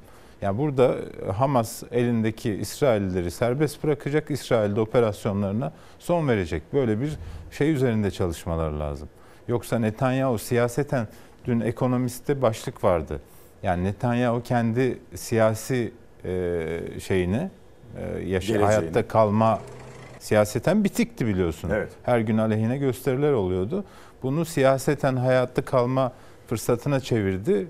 O nedenle de operasyonları sürdürüyor gibi bir Ama yorum vardı. Amerika da destekliyor. İngiltere de orada. E çünkü Hamas öyle bir koz verdi ki adamın eline. 11 Eylül'de nasıl George W. Bush'a e, El-Kaide böyle altın tepside sundu. Adam sonraki 15 yılı e, felakete çevirdi. Afganistan'ı işgal etti, Irak'ı işgal etti, Suriye'yi böldü. İşte e, Afrika kıtasının kuzeyini Arap Baharı diye birbirine kattı. E şimdi o da kendi çapında Gazze üzerinde böyle bir şeye çevirmeye çalışıyor. Gerçekten kabul edilebilir değil. Çünkü artık iş çığırından çıktı yani. İşte Yani- İsrail'in açıklamalarını e, duyduk. 24 saat içinde Filistinlileri güneye Ya bu, doğru bu ne kaydıran. demektir yani? Hamas sakın Bu- evinizi terk etmeyin. bu, bu şu demektir yani. Boşalt Gazze'yi ben dümdüz edeceğim, işgal edeceğim demektir yani. Bunu Birleşmiş Milletler'in falan kabul etmesi e, skandal olur yani. Burada burada İsrail'in derhal operasyonlarını durdurması lazım. Hamas'ın da e, elinde tuttuğu İsrailleri iade etmesi lazım. Hamas da hala provoke etmeye devam ediyor. Ya işte bu, bu, bu yani şunun farkında değil. Ya bir şey yaptığın zaman bir karşılığı olmalı değil mi? Bir kazanmalısın. Olun, senin açından olumlu sonuç almalısın. İşte 7 Ekim'de yaptığını belli ki bir, bir adım sonrasını görmemişsin ya da planlamamışsın. Yani herkes yani şu, şu köşeye sıkıştığı için böyle büyük bir saldırı yaptı diyor ama niye sivillere saldırıyorsun? Niye koz veriyorsun? Bütün dünya şimdi şey dediğimizde ya İsrail'de sivilleri öldürüyor. iki yanlış bir doğru etmez diyorlar. Yani bu bu bu mesele şey. E, Hamas Hamas da biraz böyle e, çok doğru bir noktada değil. Yani Hamas'ın yaptığı şey de kabul edilebilir değil. Ama İsrail işi çığırından çıkardı yani. Şimdi İsrail'in e, önceki başbakanı az önce Zafer Söken de Çalar Saat'te sizlerle izleyicilerimizle paylaştığı e, önceki başbakanına Sky News'te sorulan bir soru. Siz orada İzle- elektriği kesiyorsunuz. İzledim. E çocuklar var küvezde işte yoğun bakımda olan insanlar var onlar ne olacak? Gerçekten mi sen bana bunu mu soruyorsun diye sert bir yani utanmalısın bu soruyu sorduğun için diye sert bir karşılık geliyor. İsrail'in Ya işte- bakış açısı bu. Tabii tabii dün biz bir e, akademisyendir, objektif olur diye birini yayına aldık. Adam diyor ki onlar bizim çocuklarımızı keserken biz onların çocuklarını kesmeyecek miyiz? Yani derhal biz de kestik ve yayını bitirdik. Yani e, kafayı düşünebiliyor musun? Yani onlar bizim çocuklarımızı keserken biz de onların çocuklarını ke savaş suçu bu ya. Savaş suçu yani başka bir şey değil. Gerçekten de Netanyahu şu anda çok ciddi Hamas da işledi. Yani Hamas'ınki de savaş suçu. Hatta terör. Yani 7 Ekim'de yaptığı savaş suçu ve terör. Sivilleri ya bir e, yerde bir çatışma ortamında siviller ölüyorsa orada yani o o çatışmanın o savaşın hiçbir haklılığı yoktur. Bir savaş varsa askerle asker arasındadır. Sivilleri hedef alıyorsan o savaş haklı falan değildir yani. Siviller orada onların yaşadıklarına bakalım mı? Hep birlikte. Ee, burada 500'den fazla çocuğun Filistin'de Gazze'de 500'den fazla çocuğun hayatını yitirdiğini görüyoruz. Ve yaşanan şu Gazze'de hastanelerde boş yatakta kalmadığı, sedyede kalmadığı, sağlık sistemi tamamen bir krizin içinde ve bitmeyecek. Orada ambulans şoförleri hüngür hüngür birbirlerine sarılarak ağlıyorlar. Kim durduracak? Kimse de durdurmak istemiyor. İsrail gece saatlerinde yine Gazze'yi vurdu. Kentin farklı bölgelerini hedef alan o son saldırılarında 53 Filistinli hayatını kaybetti. Onlarca kişi yaralandı. Şu an itibariyle Gazze'de su yok. Ekmek yok. Gıda yok. Bütün bunlar insan hakları evrensel beyannamesine ters. Nerede Batı? Herhangi bir bu noktada aldıkları tedbir var mı? O da yok. Bombardımanda ailesinin evi yerle bir olan Filistinli muhabir enkaz altındaki yaralı annesinin elini öperek moral vermeye çalıştı. Gazze'deki hastanelerde boş yatak ve sedye kalmadı. Yaralılar tedavi için yerlere yatırıldı. İsrail'in hava saldırıları aralıksız sürerken Gazze'de insanlık dramı her geçen dakika daha da büyüyor. 1500'ü aşkın can kaybının 500'ü çocuk. Hayatını kaybeden çocuklardan biri de İsrail bombardımanında yaralanan Filistinli Kemal'in kardeşiydi. Kemal'in kardeşi Firas'a vedasını izleyenler onunla birlikte ağladı.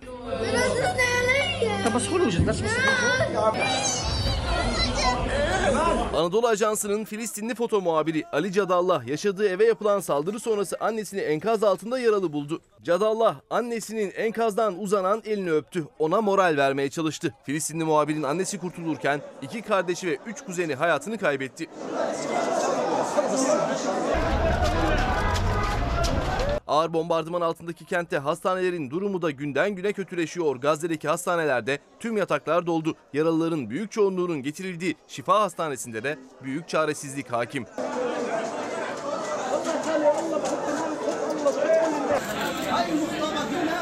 Çoğu çocuk doktorların tedavisi sonrası beton zeminde yatmak zorunda kalıyor. Uluslararası Kızıl Haç Komitesi Gazze'deki durum konusunda dünyayı uyardı. Elektrik ve suyun kesildiği kentte sağlık sisteminin çöküşün eşiğine geldiğini duyurdu.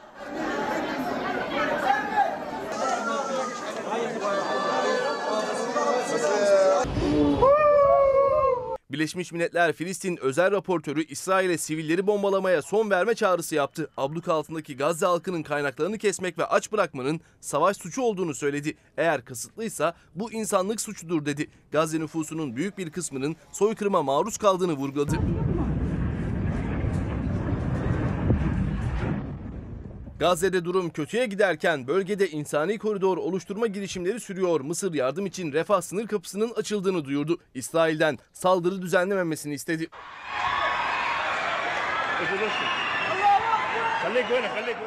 Birleşmiş Milletler de İsrail ve Hamas'a acil insani ateşkes çağrısında bulundu. Gazze'de İsrail saldırıları yüzünden yerinden edilenlerin sayısı 423 bini geçti. İkinci manşetimiz ekonomi, geçim, emekli ve gençler. Kabul etmeyenler Evet önerge kabul edilmemiştir. Çalışmayan emeklilere bir defaya mahsus verilecek 5 bin liralık ikramiye Plan ve Bütçe Komisyonu'na geldi. Muhalefetin 5 bin değil 15 bin lira olsun önerisi de çalışan emekliler de ikramiyeyi alsın önerisi de reddedildi. Evet önerge kabul edilmemiştir. Düzenleme daha önce açıklandığı gibi komisyonda kabul edildi. Çalışmayan emekliler bir defaya mahsus 5 bin lira ikramiye alacak. Çalışan emekli misiniz? Evet. 5 bin lira alamadınız. Çok üzgünüm. Valla mecburiyetten çalışıyoruz. Yani e, bana düzgün bir maaş verseler ben niye çalışayım? Balığa bakıyorsun 200, 300, 500 liraya. Verdiğin 750 lira. Niye yeter ya? Ev kirası var, şu var, bu var, su parası, telefon parası. Yetişmiyor ya. 80 yaşına gelmişim. Bundan sonra bana iş verir mi bir de arkadaşlar? Vermez. 750 lirayla da geçinemiyorum. Çalışma Bakanı'nın mücbir sebep sözleriyle yaptığı savunmaya 5 bin liralık ikramiyeye layık görülen emekli de tepkili, çalıştığı için kapsam dışında kalan da iktidar emekliler arasında ikramiye ayrımı yapsa da hayat pahalılığı, alım gücü sorunları ortak. Öyle ki emekliler işkur kapısında iş arıyor. Ocak-Eylül döneminde sadece işkur aracılığıyla çalışmaya başlayan 60 yaş üstü vatandaş sayısı 6349. Mücbir sebeplerden dolayı bütçemizde bir kısıtlamaya gitmek zorunda kaldık. 4 senedir 5 senedir iş arıyoruz. İş bulamadım. Ne diyorlar? Yani bedenen çalışacak iş lazım onu da biz yapamıyoruz. Tüm inşaattaki bekçilerin hepsi 65 yaş üstü. Restoranda çalışanlar, bulaşıkçıların hepsi emekli. Çalışma Bakanı ikramiyede çalışan çalışmayan ayrımının nedenini çalışanların ek geliri var diyerek açıklamıştı. İşkur verilerine göre yaşlı nüfusta geçim çaresini İşkur kapısında arıyor. Yılın ilk 9 ayında sadece 60 yaş ve üstü 6349 kişi işe yerleştirildi. 50 yaş üstü işe yerleştirilen sayısı ise 59.742 kişi. Bir de iş sırasında bekleyenler var. 60-64 yaş aralığında işkura kayıtlı sırada bekleyenlerin sayısı 16.053. 65 yaş üstünde iş sırası bekleyen 6.052 kişi var. E, çalışırım. İş bulsam. Bulamıyor musunuz? Yok nerede bulalım? Mesela ne iş yaparsınız? E, öğretmenim ben. Öğretmenlik yaparım. Bulamıyoruz. Bizi kim alır artık bu saatten sonra? İşkur'un verilerine göre ilk 9 ayda 50 yaş üstü 471 kişi de iş sahibi olabilmek için İşkur'un mesleki eğitim kurslarına ve işbaşı eğitim programlarına katıldı. Ve her 100 emekliden benim gördüğüm kadarıyla 65-70'i çalışıyor. Niye çalışıyorlar? Geçinemiyorlar. Çalışacak ama iş de bulamıyor. Bir de çalışan emekliye diyor ki hükümet 5000'i vermeyin. En maksimum sonuç buydu. Hayırlı olsun. Çalışma Bakanı kapsamın genişlemeyeceğini söylerken emekli geliriyle gideri arasındaki uçurumu bir nebze de olsa azaltmak adına ek iş arıyor. Ama çalışan da 5 bin liralık ikramiyeden faydalanamıyor. Bugün yurt dışından gelen emekli Antalyalarda şurada burada tatil yapıyor. Benim emeklim aç geziyor. Çalışıyor tabii ondan sonra sen e, kes. Öbürüne var 5 lira öbürüne yok. Evlat ayrılmaz. 110 bin lira banka kredi borcum var. Kirada oturuyorum. Elime 900 lira para geçiyor. Mansur Başkan'dan kart versin aylık 1000 lira alayım diye müracaat ettim. Peynirin kilosu 250 lira. Seyredip seyredip gidiyor. Şurada oturanların hepsi hiçbirinin cebinde çay parası yok. Hepimiz dahil. Böyle dolaşıyoruz işte. Emekli çaresiz, kırgın ve tepkili. Deniz abi hayırlı olsun denilecek bir şey var mı? Yok nerede işte görüyorsun yani. Ee, o mücbir sebep diyor ya bakan. Evet. Mücbir sebep ne biliyor musun? Tercümesi. Kasa boş. Yani kasayı tam takır ettiler. Para yok. Para yok yani. Verecek para yok ve Mehmet Şimşek şu anda Türkiye'de IMF temsilcisi gibi çalışıyor. Yani şu anda IMF bir program yapsa, Türkiye ile IMF bir anlaşma yapsa, IMF bir program yapsa Mehmet Şimşek'in yaptığını yapardı yani. Ücret, ne diyor IMF? Ücretler çok yüksek Türkiye'de düşürün. Şey ne diyor Mehmet Şimşek? Ücretler çok ya sanki bütün bu memleketin başına gelen ekonomik faaliyet şey felaketlerin sorumlusu emekli çalışan e, ve yoksul. Ve şimdi onlardan fedakar. Ya hiç devlette tasarruf falan yaptırdıkları da yok yani. Devlet harcamaya devam ediyor. İtibardan tasarruf yok. Bir sürü boş yatırım var, bir sürü çöp yatırım var. Ya Ankara'da 1 milyar dolarlık işte Anka Park. Anka Park ya orada da kimse de hesap sormuyor ya. Mehmet Şimşek gitsin onun şeylerini satsın. Bel- belki ekonomiye kazandırır. Kalan sağlam varsa, Ha, varsa hani satsın. çoğu da. Ya 1 milyar ya 700 yani resmi rakamlara göre 750 milyon o paranın faizini düşün bilmem TL de değil, düşün. dolar. Tabii tabii. Yani düşünebiliyor musun? Yani kimse bunlardan hesap sormuyor. 1,5 milyar euroya köprü yapıyorsun. Müteahhitine 10 milyon ödüyorsun. Biz sadece biz değil çocuklarımız da şey borçlu. Kimse onlardan hesap sormuyor. Sürekli teşvik veriyorsun ya. Yandaş müteahhit e, depremzedelere 3 milyar lira yardım yapıyorum diye televizyonlarda şov, şov yapıyor. Aynı gece 3.2 milyarlık bir teşvik alıyor. Bunları soran yok. Emekliye sıra geldiğinde mücbir sebep. Mücbir sebebin batsın ya. Böyle bir şey olur mu ya? Şeye kur korumalı mevduata 700 milyar lira veriyorsun.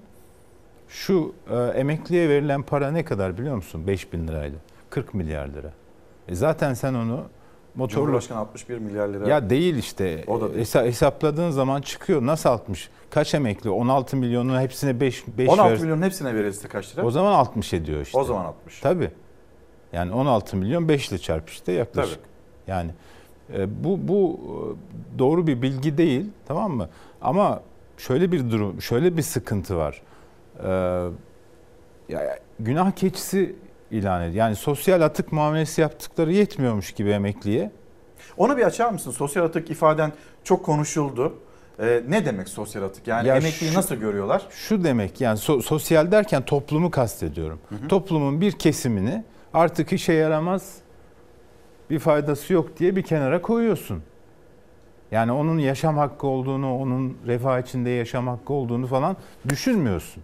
Yük yani. Tabii yük olarak görüyorsun ve bir kenara atıyorsun. Ya 7500 lirayla geçinilir mi İlker ya? Geçinilmez. Geçinilmez bir yemek yiyorsun 400-500 lira şey istiyorlar. Evet. Yani içinde et olan en ucuz yemek 200 lira ya. Etin kilosu olmuş 800 lira. İşte o yüzden çocuklar diyor Deniz abi. Yani çok aç değilsek yemiyoruz diye çocuklar bu yüzden söylüyor. E tabi bu, bu ne kadar büyük bir çaresizlik biliyor musun? İşte biraz önceki emekli vatandaş da diyor ya hepimizin cebinde çay parası yok yani. Çay parası ya çay parası yok ne demek? Cumhurbaşkanı hatırlar mısın biz dalga geçmiştik. Millet bahçelerini açacağım gidin orada bedava çay için e, kek yiyin Kekler yuvarlanın vardı. falan demişti. Bunun meğer çok kıymetli bir şey olduğunu e, o zamanlar Sayın Cumhurbaşkanı biliyormuş bedava kek yiyip çay içmenin ne kadar emekliler için kıymetli olacağını o zamandan öngörmüş. 200 liracıyı hatırlatayım o zaman. 200 Tabii. liracık demişti Tabii Cumhurbaşkanı. ama oldu işte şu anda 200 liracık. Cık. Yani şu anda 7 dolar falan yani. Aslında bir ileri görüşlülük. Var işte yani Cumhurbaşkanı iki sene sonra nasıl bir ekonomik tablo yaratacağını o zamandan müjdelemiş. Emekli bedava çaya ve keke muhtaç olacak. Millet bahçesine gidecek onları yiyip içip yuvarlanacak. Cumhurbaşkanının kendi sözüdür. Bak ben demiyorum yuvarlanacak. Evet. O dedi yuvarlanırsınız dedi. 200 liracık dedi ya. İşte 200 liranın geldiği hale bak şu anda 1000 lira basılsın falan deniyor. Bir sıfırı attık zaten yani. Şu anda 500 lira 50 lira gibi bir şey. Eskiden bahşiş verirken 50 lira verir miydin? Vermezdin. Şimdi 50 lira verirken bile şey yapıyorsun. Evet. Az mı acaba falan hissine kapılıyorsun. Memleket bu hale geldi İlker. Yani emekli bir taraftan böyle hor Ama görülmüş. ne büyük umutlarla Mehmet Şimşek geldi, getirildi. Şimdi mesela o dönemde seçim öncesinde sık sık görüştüğü Ali Babacan da vay yavrum vay yani sen hani ne yapıyorsun diye bir açıklama yapıyor. Ali Babacan'dan Mehmet Şimşek'e inanılmaz sert açıklamalar da geliyor. E Öyle Ahmet Davutoğlu da bu Filistin konusunda Erdoğan'a çok sert çıktı mesela. Kendi adamları, eski adamları şimdiki icraatları yerden yere vuruyor. Ya herkes şaşkın. Ama şöyle bir şey var yani o bizim arkadaşlarımızın röportaj yaptığı emekliler sorsan kime hangi partiye oy verdin? AK Parti'ye, Tayyip Erdoğan'a. Kime vereceksin? Tayyip Erdoğan'a. E Bir şey değişmiyor işte yani e, ihtiyaç olan e, çayla, kuru kekle sınırlı olduğu zaman ona da millet bahçesinde ulaştığın zaman e, Tayyip Erdoğan açısından bir şey değişmiyor. Yine gidip oy vermeye devam ediyorlar. Emeklilerimiz oy verdikçe de onlar da emeklileri istediklerini yapıyorlar yani. Ya gerçekten insanlık dışı bir muamele bu. Yani 5 bin lira zaten 5 bin lira komik ya 170 ya Cumhuriyet ya düşün bak 100 yıl Cumhuriyet 100 yaşında demek ki bu Cumhuriyet vatandaşına 100 yılda 100. yılda ikramiye verecek bir refah seviyesine ulaştırılmamış. Üstelik bu 100 yılın 5'te biri de yani son 20 yılı da bu, bu iktidar döneminde geçmiş. Hiç boşu boşuna övünmesinler kardeşim. Memleketi getirdiği, getirdikleri nokta bu. Sefalet. İnsanlar sefalet içinde yaşıyorlar. Emekliler, çalışanlar, yoksullar özellikle sefalet içinde yaşıyorlar. Onlar bunu yaşarken bunlar da zenginlere servet transferi yapıyorlar. Memleketin en büyük sorunu bu bence. Bu, bu çözülmediği sürece adalet gelir dağılımında adalet eşitlik olmadığı sürece bu memleket böyle devam eder. Emekli çaya muhtaç olur. işte üzümlü keke muhtaç olur. Millet bahçelerinde gidip karnını doyurmak için otobüse bedava binmek için ya bunların hepsi gerçekten gurur kırıcı şeyler. Bir de buna ne dersin peki? Aslında biz tanzim satışları yaşamıştık memleket olarak. Yeni bir tanzim satış noktası haline mi geldi mesela tarım kredi kooperatifleri kampanya yapıyorlar. 16 Ekim 2023 tarihinden itibaren %50 indirim. İşte hafta sonu başka ürünlerde, hafta içi başka ürünlerde %50'lik indirim. E, Vatan- görev zararı. Ya öyle vatandaş açısından ben seviniyorum. Yani bir şeyi ucuza almak da bir fırsattır yani. Tabii. Ee, inşallah sayısı artar. Hani bazı zincir marketler de Cumhuriyet'in 100. yılını bahane edip böyle şeyler yapıyorlar. Fakat ortaya çıkacak görüntüleri İlker göreceksin. Ta, bu, bu marketlerin önünde kuyruklar olacak. Şu mu olacak? Etli Süt Kurumu'nun önünde Aynen. kuyruk olmuştu. Aynen. Ve o dönem koltuğunda işte başındaki isim çok kuyruk oluyordu. O yüzden zam yaptık demişti. Aynen. Şimdi, şimdi aynısını yapma. Bak görürsün. 16 Ekim'den sonra göreceğiz manzaraları. Biz burada o kuyruk haberlerini vereceğiz. İnsanlar işte 5 liralık bir şeyi 2,5 liraya almak için saatlerce kuyrukta bekleyecekler. Çünkü insanlar bu hale getirilmiş. İnsanlar muhtaç hale getirilmiş. İnsanlar geçinemiyor. Yani asgari düşün bak 2003 yılında asgari ücret e, emekli en düşük emekli maaşı asgari ücretin yüzde 47 fazlası. Evet. Düşün bak şimdi asgari ücret 11.500, emekli maaşı 7.500. Tamamlanıyor 7500'e. Evet yani Daha altında bir de. kök maaş daha da düşük. Türkiye'nin nereden nereye geldiğini görebiliyor musun? Neden böyle? Çünkü asgari ücreti patron veriyor. Patron asgari ücreti artırdığı zaman devletin geliri de artıyor. Yani asgari ücreti artırmak hükümetin başarısı değil. Hükümetin ihtiyacı ama emekli maaşını artırmak hükümetin başarısı olabilir. Çünkü devletin kasasından çıkıyor o para. Yani vatandaş şeyin patronun işverenin kasasından değil direkt devletin kasasından çıkıyor. Devletin kasasından çıkan maaşı düşük tutacaksın. Patronun kasasından çıkan maaşı artıracaksın. E bu da öyle olacak şimdi. Tarım Öyle. kredi kooperatifleri, Öyle. onlar fiyatları aşağı çekecek zincir marketler. Şimdi biz böyle bir refah, rahatlamayı yaşayacağız. E sonra çalışanlara 1 Ocak itibariyle enf- o enflasyona da girecek. Ona göre de zam yapılacak. Tabii ya şimdi bak mesela Tarım Kredi Kooperatifi devletin kesesinden sübvanse edebilir. Evet. Zincir market bunu yapabilir mi? Yapamaz. Yapamaz. Zincir market fiyatlarını minimuma getirse bile tarım kredi %50 indirirse ona yetişemez. Dolayısıyla da kimse zincir markete falan gitmez. Herkes tarım kredi kooperatifinin marketinin önünde sıra olur. Bunu görmemek için salak olmak lazım yani. 16'sından sonra göreceğiz. Yani hep hepimiz göreceğiz yani. 16'sından sonra bu ülkede aynı halk ekmek kuyrukları gibi, e, et süt kurumu önündeki kuyruklar gibi ta- ta- tanzim satış kuyrukları başlayacak. Zaten burada biliyorsun bir önceki 2018'den önce Taksim'in göbeğine manav açtılar ya. Öyle. bu ülkede. Abi şimdi benzin istasyonlarının önünde akaryakıtla ilgili işte insanlar daha uygun alayım zamdan önce alayım diye koşa koşa gittiler. Varlık kuyruğu denildi. Tabii tabii. Bunlara da varlık Tabii. kuyruğu denilirse şaşırma yani. Tabii cebinde var ki alıyor. Fazla fazla alıyor. Şimdi oraya şey de getirirler, karne de getirirler. Yani ucuz üründen en fazla 2 kilo alabilirsin. Bitti denilir. Bir saat sonra biter Tabii belki. tabii. Yani raflar Tarım boşalır. kredide genelde öyle oluyor. Ürün geliyor. Bir anda e, o ürünler hızlı bir şekilde Ya tüketiliyor. işte o, o bir de hesap vermedikleri için yani e, nereye ne harcanıyor, şeffaflık yok, geliri gideri belli değil. Yakında görürsün bak. Deniz Zeyrek demişti dersin. Bu tarım kredi kooperatiflerinin marketleriyle ilgili önümüzdeki birkaç yıl içinde acayip haberler çıkacak. Deniz abi teşekkürler. Bugün orta sayfa günü. E, Fox Haber Genel Yönetmeni Doğan Şentürk moderatörlüğünde deneyimli gazeteciler akşam yine karşınızda olacak. Türkiye'nin gündemini değerlendirecekler. Biz de cuma günleri Deniz abiyle yayınlarımızı sürdürmeye devam edeceğiz. E, o zaman böyle reklama gideceğiz ya. Reklama giderken de Ankara'nın başkent oluşunun 100. yılı. İki Evet. Ankaralı.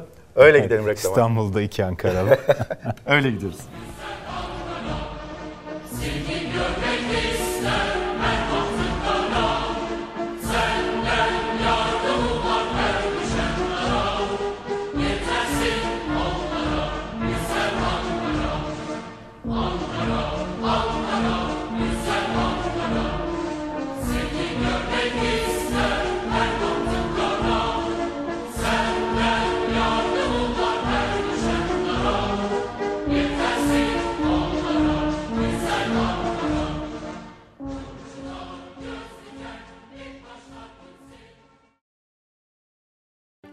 Günaydın. Bir kez daha 3 kitabımız kalmıştı. Onları da göstereyim. Hayatın Işıltısı Mesut Uca Tenik.